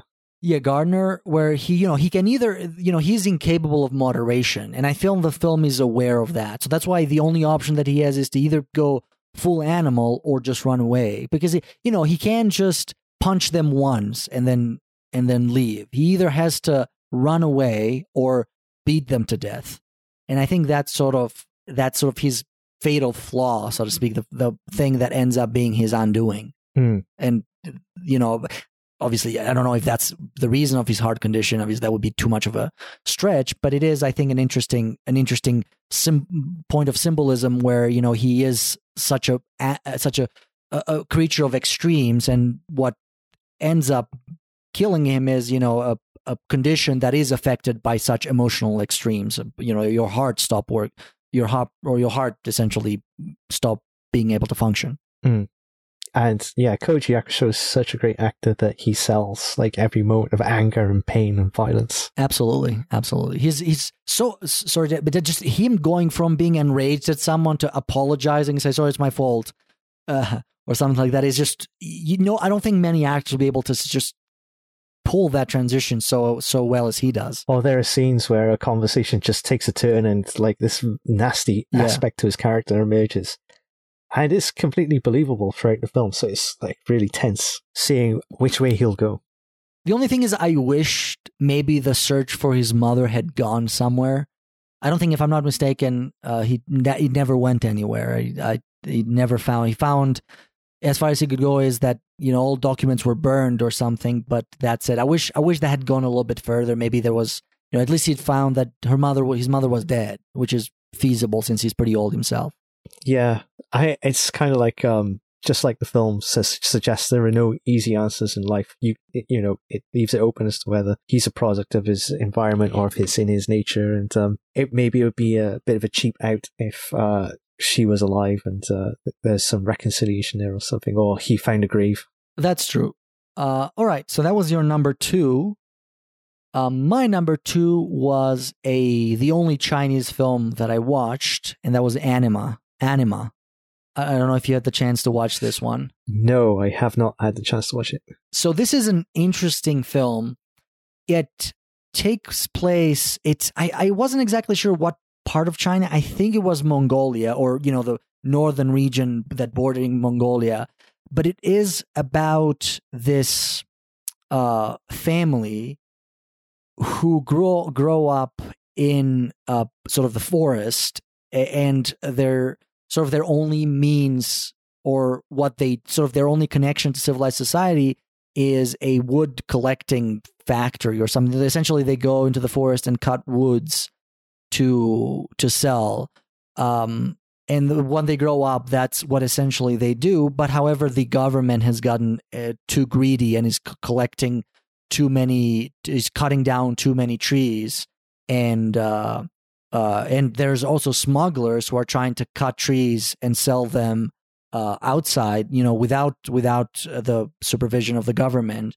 And you know, this the the main character is is he has a, this very deep spiritual side that believes in uh, all the tree forests, the the tree spirits, and you know, there's rules as to what you're allowed to cut. And once he once either side stops, once everyone stops listening, they just cut trees um, without without you know concern for preservation. He's just kind of uh, leaves. He decides to escape. Uh, he decides to you know sort of um, uh, separate from them. But then he meets he meets a woman. He gets married, and then he has to make ends. He has to make uh, money somehow. So he kind of and the most of the movie is about that. It is a very interesting take on sort of dealing with environmental issues, but also dealing with, in other words, sort of capitalism as to how do we survive in this, how do we coexist with nature when uh, part of our existence depends on harming it. And you could, you know, you can make the case that you could live without without that that sort of you could coexist without that a almost parasitic relationship that we have with nature, but it's it's not as easy as when you're uh, in the beginning of the film. They're just alone in the woods and they're just hunting for food and they're just only cutting uh, whatever they need to, so they're not and they have very specific rules. But then when you know when society is large needs to make a profit, it's you can't you can't obey those rules anymore. So it's uh, and then there's also the personal relationship with the his wife after he marries. He maintains his principles, but they are constantly struggle for money and they barely have anything to eat. And they even have a daughter who, spoiler alert, ends up dying because of his uh, strict adherence to his principles. Strict adherence or pride? Pride, pride, exactly. Yes. Hmm. Um, and there's uh, but there's there's a lot there's a lot that goes on into this film. It is one thing that stands out immediate immediately is this beautiful cinematography. There's it, the film is filled with beautiful shots of the region where the film takes place. Uh, and I'm presumably shot also in the same place. You know, there's winter landscapes, there's summer landscapes, there's beautiful bodies of water. It's just it's just an amazing an amazing achievement in cinematography, and also the actors are very good. It's it's in a many sense it's a film also about isolation because the only eventually after after the the the main character is sort of he's unable to reconcile the you know living a civilized living with civilization and also obeying the rules of sort of of coexisting with nature he can only live by himself. So um we get this uh, in fact that's how the film starts. It's it's it starts in the future with him just living in the forest and having this like very wild wild and unkempt beard. Um what i was going to say and you know he's he kind of remember so the film is a flashback sort of. That's what i was trying to say. Hmm. uh, and that's that's that's the only way he can sort of uh he can uh leave uh, he can he can exist he can survive Hmm. in isolation So is this like an example of slow cinema? Yeah. There's there's actually a lot going on. So there's like you know, it's like there's smugglers, there's you know like uh bears, there's fights with bears. Uh there's uh, a tree falling down and almost crushing him, crashing people. So there's it, it's it's slow at times, but there's also like there's there's quite a little bit going there's quite a little bit of going on for um uh for part of it. And there's you know like the the the, the marital drama aspect of it with him and his wife. There's he has a brother and the brother is decides to join the smugglers. So there's that aspect. And he begs his brother not to join the smugglers. But uh he his brother does and ends up you know in the end ends up going to jail for it. Hmm. So how does this compare to something like The Revenant. Oh, much better. I would say it's much better. They they actually thanks for reminding me that I, I I did not consider it. I mean, they're very different, but I I think this is a more nuanced take on the Revenant. However, both deal with same subject. Both deal with the relationship, uh, a person's relationship with nature. Uh, but of course, being a Chinese movie, uh, the Chinese government cannot look bad. So it, it at the end, all all tree cutting operations are closed by the government. The government vows to to uh, to take steps to preserve the forests. That's how the film ends. So obviously that's that's that's inevitable, but at, up, up until that point, it is a very nuanced take on the on the whole issue. Yeah. So it's it's one you would recommend to people. I strongly would recommend. I mean, I put it as a number two, so yes. uh, and the acting is the acting is phenomenal in it. The, the actors there's there's it's mostly focuses on this one character, the main character. Was again, I'm not gonna I'm not gonna remember what his name is, but uh, but it's it's mostly about him. Uh, and it's sort of his journey. I mean, he's the one that's sort of re- doing the remembering at the beginning of the. So it's sort of his journey to how he ended up in the isolationist state that he is in the present. yeah. Okay. Sounds fascinating. It is. It is. And I didn't do the best job at describing it, but it is. A, it is a somewhat complex uh, film, and it even has some supernatural elements. Like he believes in the forests of the in the spirits of the forest, and there's even at one point where they almost manifest themselves. I think uh, with the nature of like film festivals, you're watching so many films that sometimes they all bleed into one another, or you forget details. But this this one stood out enough for you. Exactly, and this was one of the earliest films that I watched, so it did, and I'm, I'm still remembering scenes from it very vividly. Hmm. Uh, and just to give to give you know what, especially for the last couple of days, I've been watching movies nonstop, nonstop, back to back, uh, trying to fit as many of them as I can in a day. So this, yeah, this definitely stood out for me. Right. So, um, Number one, number one, and I think we both got the same one at the top of the charts. So, uh, three, two, one. Junkhead. Yeah, exactly. Yeah, that that was my number one as well. But I'll let you start uh, start with it. So okay, um, j- uh, full disclosure, I actually um know uh one of the animators involved in the making of this film. Uh, Nepotism. yeah, uh, right, and um, there's going to be an interview uh that's going to be published on my blog soon, so please check back. Um, she's very talented animator, and um, she gives very fascinating answers. Um, but uh, Junkhead is a film by Takahide Hori, and um, it's set in a far, far future where human the human race has advanced uh, far enough to achieve immortality through um, cybernetic bodies and gene manipulation, but they've lost the ability to procreate, and there's an epidemic wiping out um, the populace. So uh, the humans send an explorer deep down into the earth. Um, you have to uh, rec- uh, they actually live in towers, so um, they send the explorer down to uh, lower levels of the towers to find um, mutants that they had created as slave labor and um, recover some genetic material so they can learn, uh, so humanity can learn how to procreate again. And um, this explorer, he gets uh, intercepted by a missile and um, transferred from body to body to body and goes on dangerous adventures as he traverses this dank industrial multi-story landscape. And um, I've not seen a stop motion. It's done in stop motion style. I've not seen a stop motion movie like this. Like stop motion movies tend to be fantasy or gothic horror or comedy. Um, this is sci-fi, bloody body horror, um, cool action scenes, um, fantastic uh, dolls like mutants and um, robots, and uh, a huge set, which is really evocative. Like it really sucked me into the world. Yeah, describing the plot on paper is uh, with the plot itself, even on paper, is great. It's very, very original. Not, we'll talk about that. I mean, it's you can argue there's nothing original anymore, but but the plot itself is pretty great. But that also it does nothing to describe this movie. Uh, you have to see it to actually be able to to really sort of get what it is about. That's just context for this really crazy uh, adventure that we get taken into, where we discover like how new ecosystems and uh, class-based society exists in this industrial horrorscape, and all the different monsters that are spawned there as well.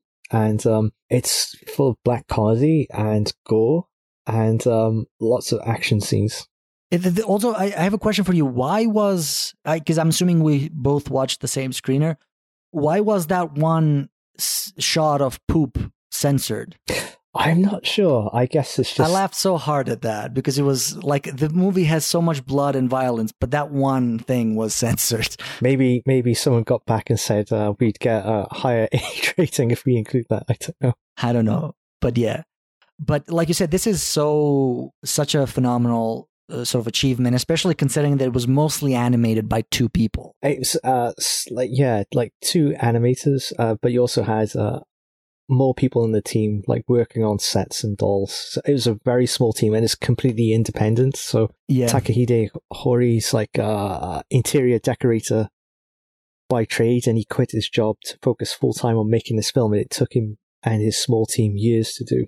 Yeah, and it was done no computerized. I don't think any part of it was. I mean, maybe you, you usually smooth out even when you do it eh, live. You tend to smooth out small things with computers, so that's that's possible. But for the most part, it was actual stop motion with real models painstakingly moved every frame to create the the whole thing. Mm, yeah, it's like uh, 24 frames per second. So there's a lot of dynamism to the models. And the editing and camera work are just so fluid that uh, it just keeps the pacing fast. absolutely. The music the so there's sometimes when there's like he runs it's just it's so creative. The camera work is so creative. There are if even like there were maybe a couple of instances where i noticed that the edit was like some cuts uh, and this could have been more than just a couple of instances where the a few cuts were awkward uh and maybe there was like one or two continuity errors but honestly they almost they do they add to the charm if nothing else of the film I think what people have got to recognize is like the director had like zero experience as a filmmaker before this. and you're like you know and those are the things that okay you you kind of you try to edit it as as well as you try to film it frame by frame as well as you can then in the uh, cutting software in the editing software you're like oh I, I i wish i had a few more frames here and sort of the those instances where uh where it would result in some awkward cutting between you know shots but again the fact that i noticed i i don't think any more than a couple of them that i kind of oh, okay this was this was a bit a bit a bit of an awkward cut but it like i said it it just adds to the charm Mm. of you know like the sort of how the film like you know the sort of the nature of the film Mm.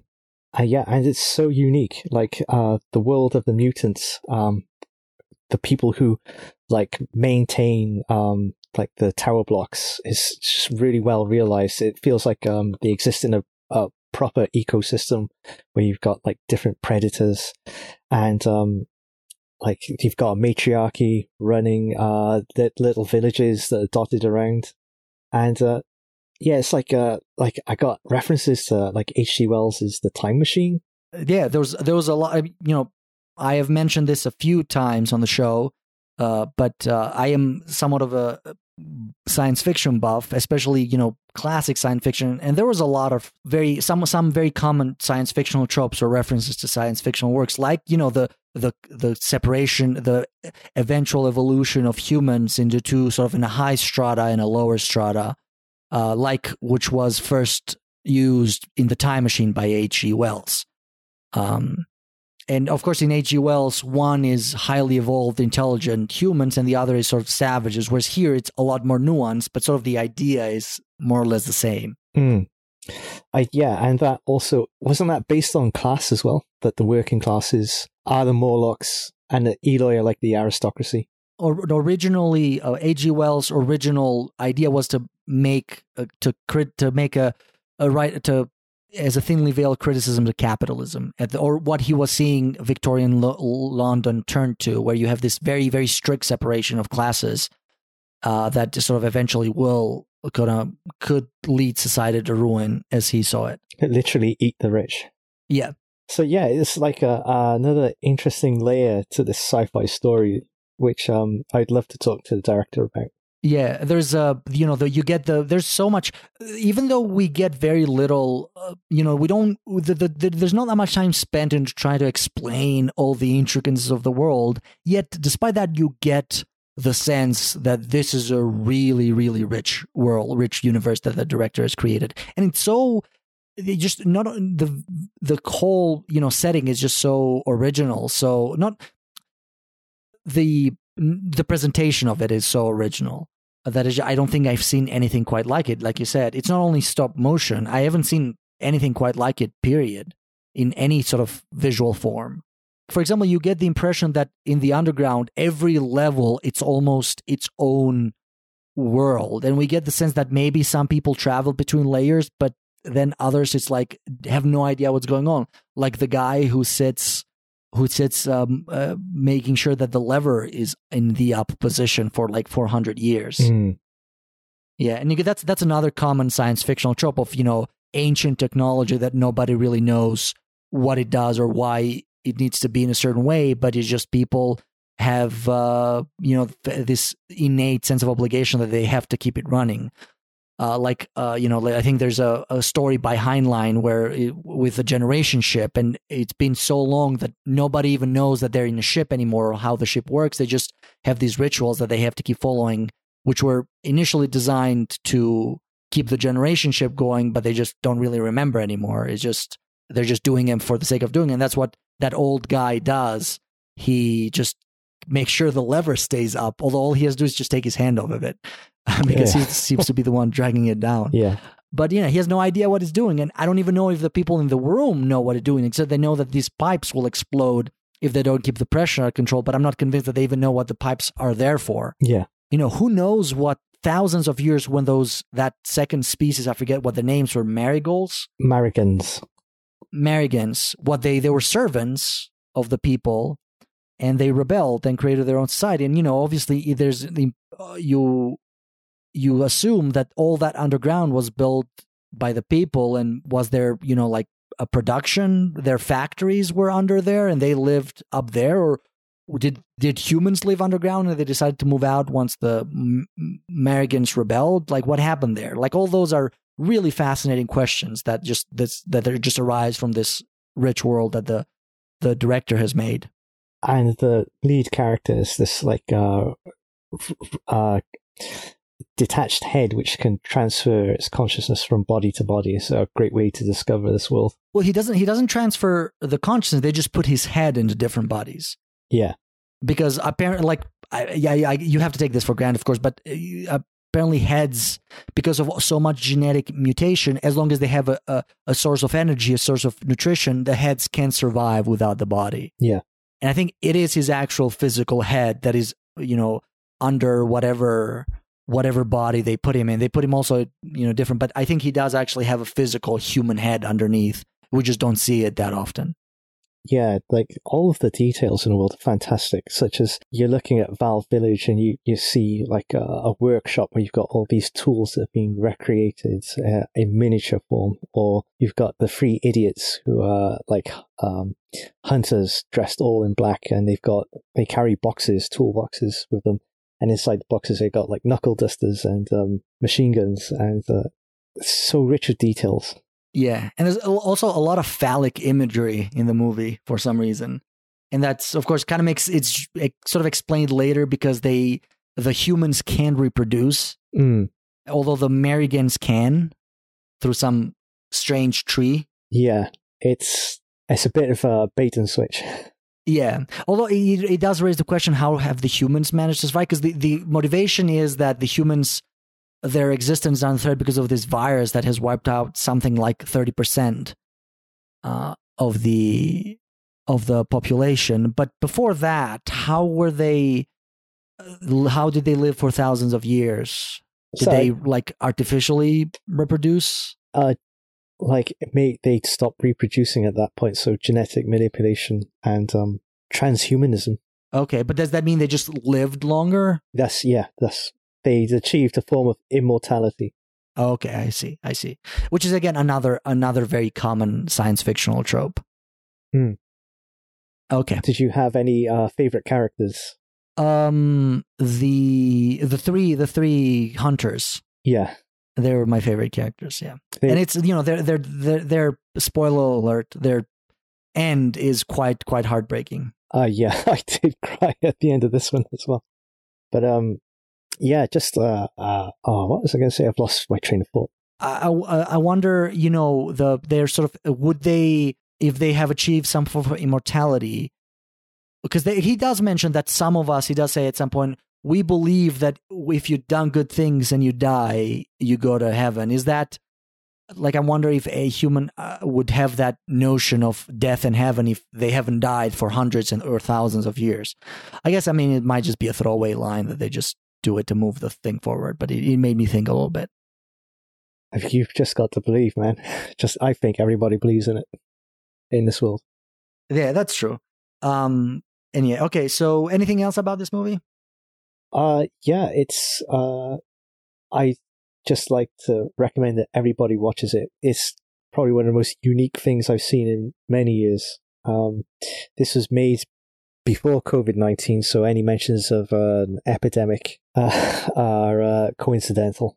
and it's mostly just a means to justify them having to go underground And go on an epic Like- adventure. Yeah you could replace that with some other excuse and i don't think it would diminish the film. I don't think the epidemic is central in any way to this. Their ability to their inability to produce is and i think that's that could be analyzed further but the epidemic i wouldn't make too much of it. Yeah, Um, okay, and that's that's why it's my number one because it's I've it's unlike it's it's unlike anything I've seen in general, but it's certainly it's it is harder and harder to find truly innovative science fiction today, and this is certainly one of them. I, yeah. Uh, like science fiction is really expensive to produce, and so doing it in stop motion was just a genius move. I mean, even in stop motion is probably if you didn't have uh, if you don't have like a a dedicated group of people to do it, you know, uh, it would be just like any animation, which is wouldn't be necessarily cheap. I think this warrants sort of like a documentary about the making of the film. Absolutely, yeah. I mean, there is at the uh, the the in this copy. I don't know if this will be available in all copies, but they did show like a little making of uh, vignettes at during the credit scenes. Yeah, actually, this is one of the films that's uh, only in theaters. So seeing this on a big screen would be an incredible experience. Absolutely. And is this is this um uh, for the festival? Is this in person or is this also available online? Uh, no, it's in person.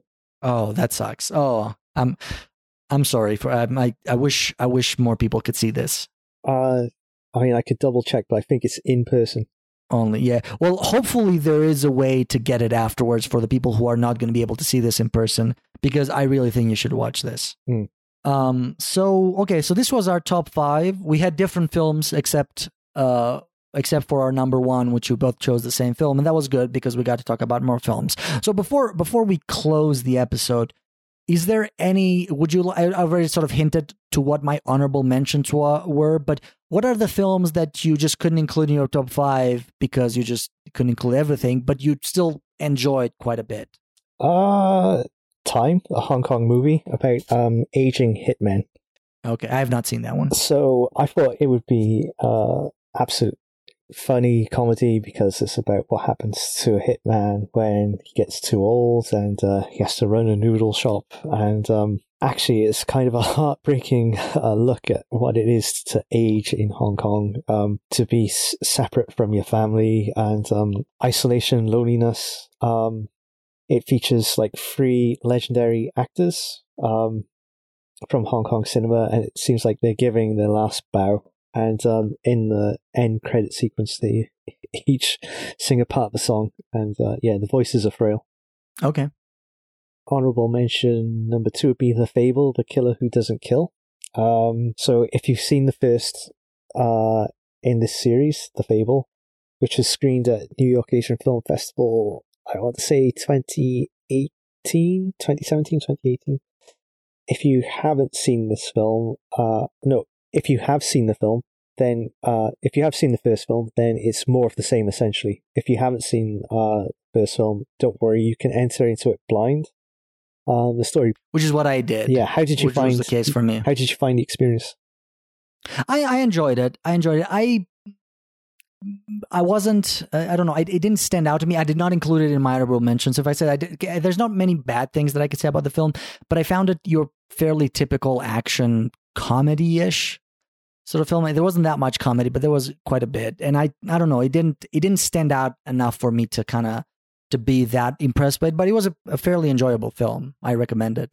Yeah, it it follows the exact same beats of the first one in the sense that it opens with an action scene, and then you have to strap yourself in for like an hour and a half of um, story build up, and then you get to uh, climactic action scene at the very end. And um, during that sort of hour and a half of story build up, I did find um, myself wondering if you could make a cut here and or there. But then when I got to the end and the fable saves the day. I was again quite emotional, and um, all of that story was justified. And the action scenes in this are absolutely fantastic. Um, it's they are very good, very very well done. Yeah, it's like physical stunt work, very little CG until you get to like this a fight over gantries. Um, you've got cars, guns, grenades. Um, and fantastic performances from all the characters who, uh, from all the actors who bring the characters to life. Yeah, I mean, I like like you said, and like I agreed. You don't really have to have watched the first one to get this, but I'm kind of wondering if you do need the first one to have a bit more of an emotional connection with the main character because that's that's what I felt was lacking for me. I didn't necessarily have that strong of an emotional connection with the the the fable the the protagonist. Yeah, I I believe so because it does more to establish their characters in the first one, why they're hiding out in Osaka, how they've had to adjust, and the people they've yeah. come into contact with. But this like the fable, the killer who doesn't kill, is still an excellent action romp. It is an excellent the action film. Yes, like uh, Japan doesn't produce that many great action films, so this is one of the best. Um, Escape from Mogadishu is another honorable mention. Uh, we've already discussed that. And I suppose my uh, final honorable mention is I Don't Fire Myself, which is. Okay, which I have not seen. Absolutely fascinating um, drama about a contract worker, a female contract worker who's sent to like a subsidiary company uh, where she has to help repair power lines and um, it deals with uh, misogyny in the workplace but also like the tough working culture both office work and uh, manual labor in korea. And um, it does so through this uh, uh main character's um, journey as she integrates herself into this small unit of people who um, climb up electrical pylons and fixes them. There's some uh, there's drama in it as well um, and lots of great landscape shots as you're like taking in views of the coast from atop of these pylons. All right. So my honorable mentions, most of them were already talked. So it's Three Sisters, uh, Samjin Company English Class, Joint, Under the Open Sky, Ninja Girl, uh, and one that we haven't hasn't been, I don't think has been mentioned so far is Hand Rolled Cigarette. Mm. And that uh, is a, a, sort of a Hong Kong action film um, melodrama. It it reminded me a lot of the heroic bloodshed genre. Okay. And and uh, there's not that much gunfighting, but there's a lot of bloodshed. uh, and uh, it's about it's about uh, there's you know it sort of tangentially deals with racism. There's this uh, ex a British Army officer in Hong Kong that sort of got um, you know obviously after the handover he was no longer part of the british army so he got involved with the triads and he's sort of is kind of thrust into with an indian he sort of finds himself protecting an indian immigrant uh, who is involved in uh, cocaine smuggling and he initially does it for the money uh, because he believes the indian can get him uh, the indian immigrant. Uh, he's mostly it's a young man really is he's just protecting him for the money because he believes he can get him the money that enough money for him to get out of debt. But then sort of he becomes he becomes as you know typical the formula for these kinds of movies becomes clo- getting closer and ends up in the end ends up protecting him and ends up dying in the end. Uh, so it's that kind of film.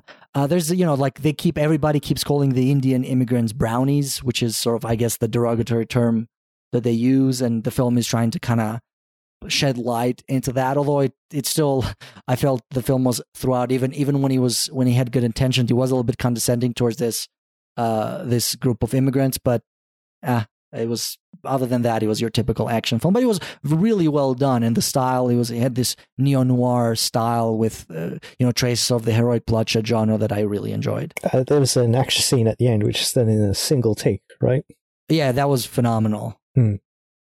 And yeah, it's like uh, it's set in a Chungking mansions, and in Chungking Express, you see Indian immigrants and drug dealing. So it's kind of like offering you that insight that Chungking Express shied away from. Uh, but uh, those, th- those are pretty much my honorable mentions. I really wanted to kind of look at. I, I was hoping the uh, uh, um, Asian American would be anything noteworthy. The only film that I watched from that category was Snakehead, and um, while you know it, it dealt with a in, with a serious subject, and obviously deserves credit for that. As a film, it did not really. I'm not sure if you enjoyed it more than I did, but it, I don't know. It didn't do it for me. There was like some of the dialogue was awkward.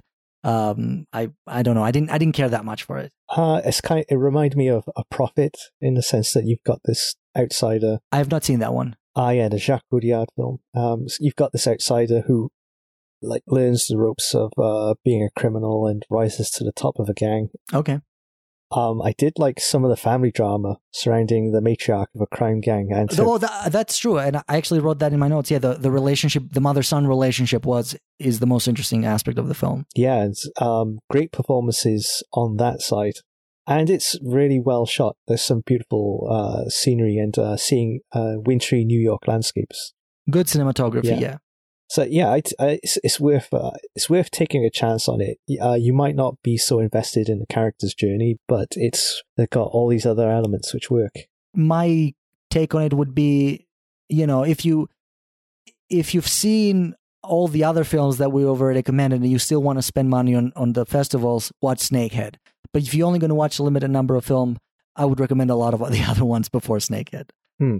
Um, that that's uh that that was that that would be my take on it. But other than that, yeah, I, I think, and even that that was probably my list. Oh no, that was not my least favorite. My least favorite was a City of Lost Thing. Was a a Taiwanese film, an animated Taiwanese film, which it wasn't terrible. I just found it rather forgettable. Forgettable, and it has probably one of the worst named characters of any film. Okay, Uh, there is, uh, it's a plastic bag. The film, you know, the protagonist, the one of the the main characters of the film is a plastic bag, an animated plastic bag. But there's a plastic bag that lives in a society full of plastic bags, and his name is Baggy. okay. and every but everyone else is also a plastic bag yet he gets to get named baggy i don't know that just maybe it doesn't maybe won't bother anyone else but just th- that rubbed me the wrong way uh, but even that wasn't a bad film it was just i don't know kind of meh uh, didn't didn't care for it and that's that's that's that's the, really the worst i can say about it Mm. but otherwise every film every other film that i that i watched just was was a pleasant experience for me Uh, yeah, uh, same here. And I think that's like one of the great things about New York Asian Film Festival is that you've got so many high quality films coming from so many different territories, so you're gonna get so lots of different experiences and styles. Obviously, I mean, their reputation, they, they, there's a reason why they have their reputation that they do. This yeah, extremely well curated set of films. So I think I think this is a good point to end our episode. Uh, we like we mentioned the details of the festival in the beginning. I highly encourage everyone to check out to check it out and you know pick the films. Maybe you can pick the films that we discussed today and recommended, or you know if you just browse the list and you see something that you like, you can you don't have to buy a pass. You can just purchase uh, the which films you want to watch individually. But we highly recommend check it out. And I'm not going to bother repeating the links again. It's I'm just going to remind everyone that the festival starts uh, on August 6th, and then it goes on until August 22. Some films are released on specific dates, and I believe some films are available for longer ranges. If I'm not, if I'm not right. Yeah. So, for example, Junkhead is only available Saturday, August twenty first at nine forty five p.m. at the SVA Theatre. Yeah, because that's in person only. Yeah, So be there or be square. yeah. So that, so that, so you know, if you you and this released, so today, as as of the time of this recording, is August first, and this will probably be released later today by Nor- North America time. Um, so you'll have plenty of time to catch up and check out the festival, and I strongly recommend it. Uh, the links will be available in the description and in the podcast website, so you can uh, you know click on those and uh, navigate to the festival's website uh, directly. And uh, like I said, I can't recommend it enough. It's uh, like I said, one of the most popular, if not the most popular, Asian film festival in North America, and it, there's a reason why it has that reputation because it it presents us every year with some really excellent selections from various countries in Asia. So I think with that, we're going to end our episode today. Unless, is there anything that you'd like to close with or plug uh, before we end the episode, Jason? Well, I've got to say uh, thank you to the New York Asian Film Festival team for allowing us the chance to watch all of these films and to record this special uh, edition of the podcast. Um, uh, good job on all of the films uh, that have been selected. Uh, not a weak one amongst them. And um, for listeners, I hope you have the opportunity to share in these films. If you do, please let us know via social media, uh, Twitter account at Heroic Purgatory, um, and also the website as well. Please leave a comment, and uh, I hope you have the chance to enjoy them. Yeah, and we'll be sure to you know keep you up to date with not only the heroic uh, purgatory Twitter account, but also with our own personal Twitter account. I'm probably going to tweet out info related to the festival and whatnot, just to be sure that whoever is following can will be reminded. Um, so, and if you you know obviously the usual links, if you have questions, comments, or suggestions, you can reach us at the heroic purgatory.blogspot.com or our Twitter is uh, at heroic purgatory all in one word. Uh, we we haven't done our individual Twitters. Would you like to say what the, your handle for your Twitter is? Uh, sure. At Film No Hito, H I T O. Okay, uh, I'm going to be tweeting out reviews that I've uh, that I do on my blog and V Cinema. Okay, and you know mine is at mildly underscore sci-fi. Uh, um, and I usually don't, re- I barely tweet, but I usually retweet relevant things, and I will certainly be either tweeting or retweeting things relevant to the New York Asian Film Festival. So you can um, you can stay up to date if you do follow me. Otherwise, this is our episode. We have not quite decided what we'll do uh, the for the next episode. Uh, we might do another special, or we might just return back to the coverage of our '90s uh, Asian cinema. We'll certainly keep you up to date through social media. Otherwise, we we do really hope that you uh, check out the New York Asian Film Festival, and uh, otherwise have a great time watching these movies.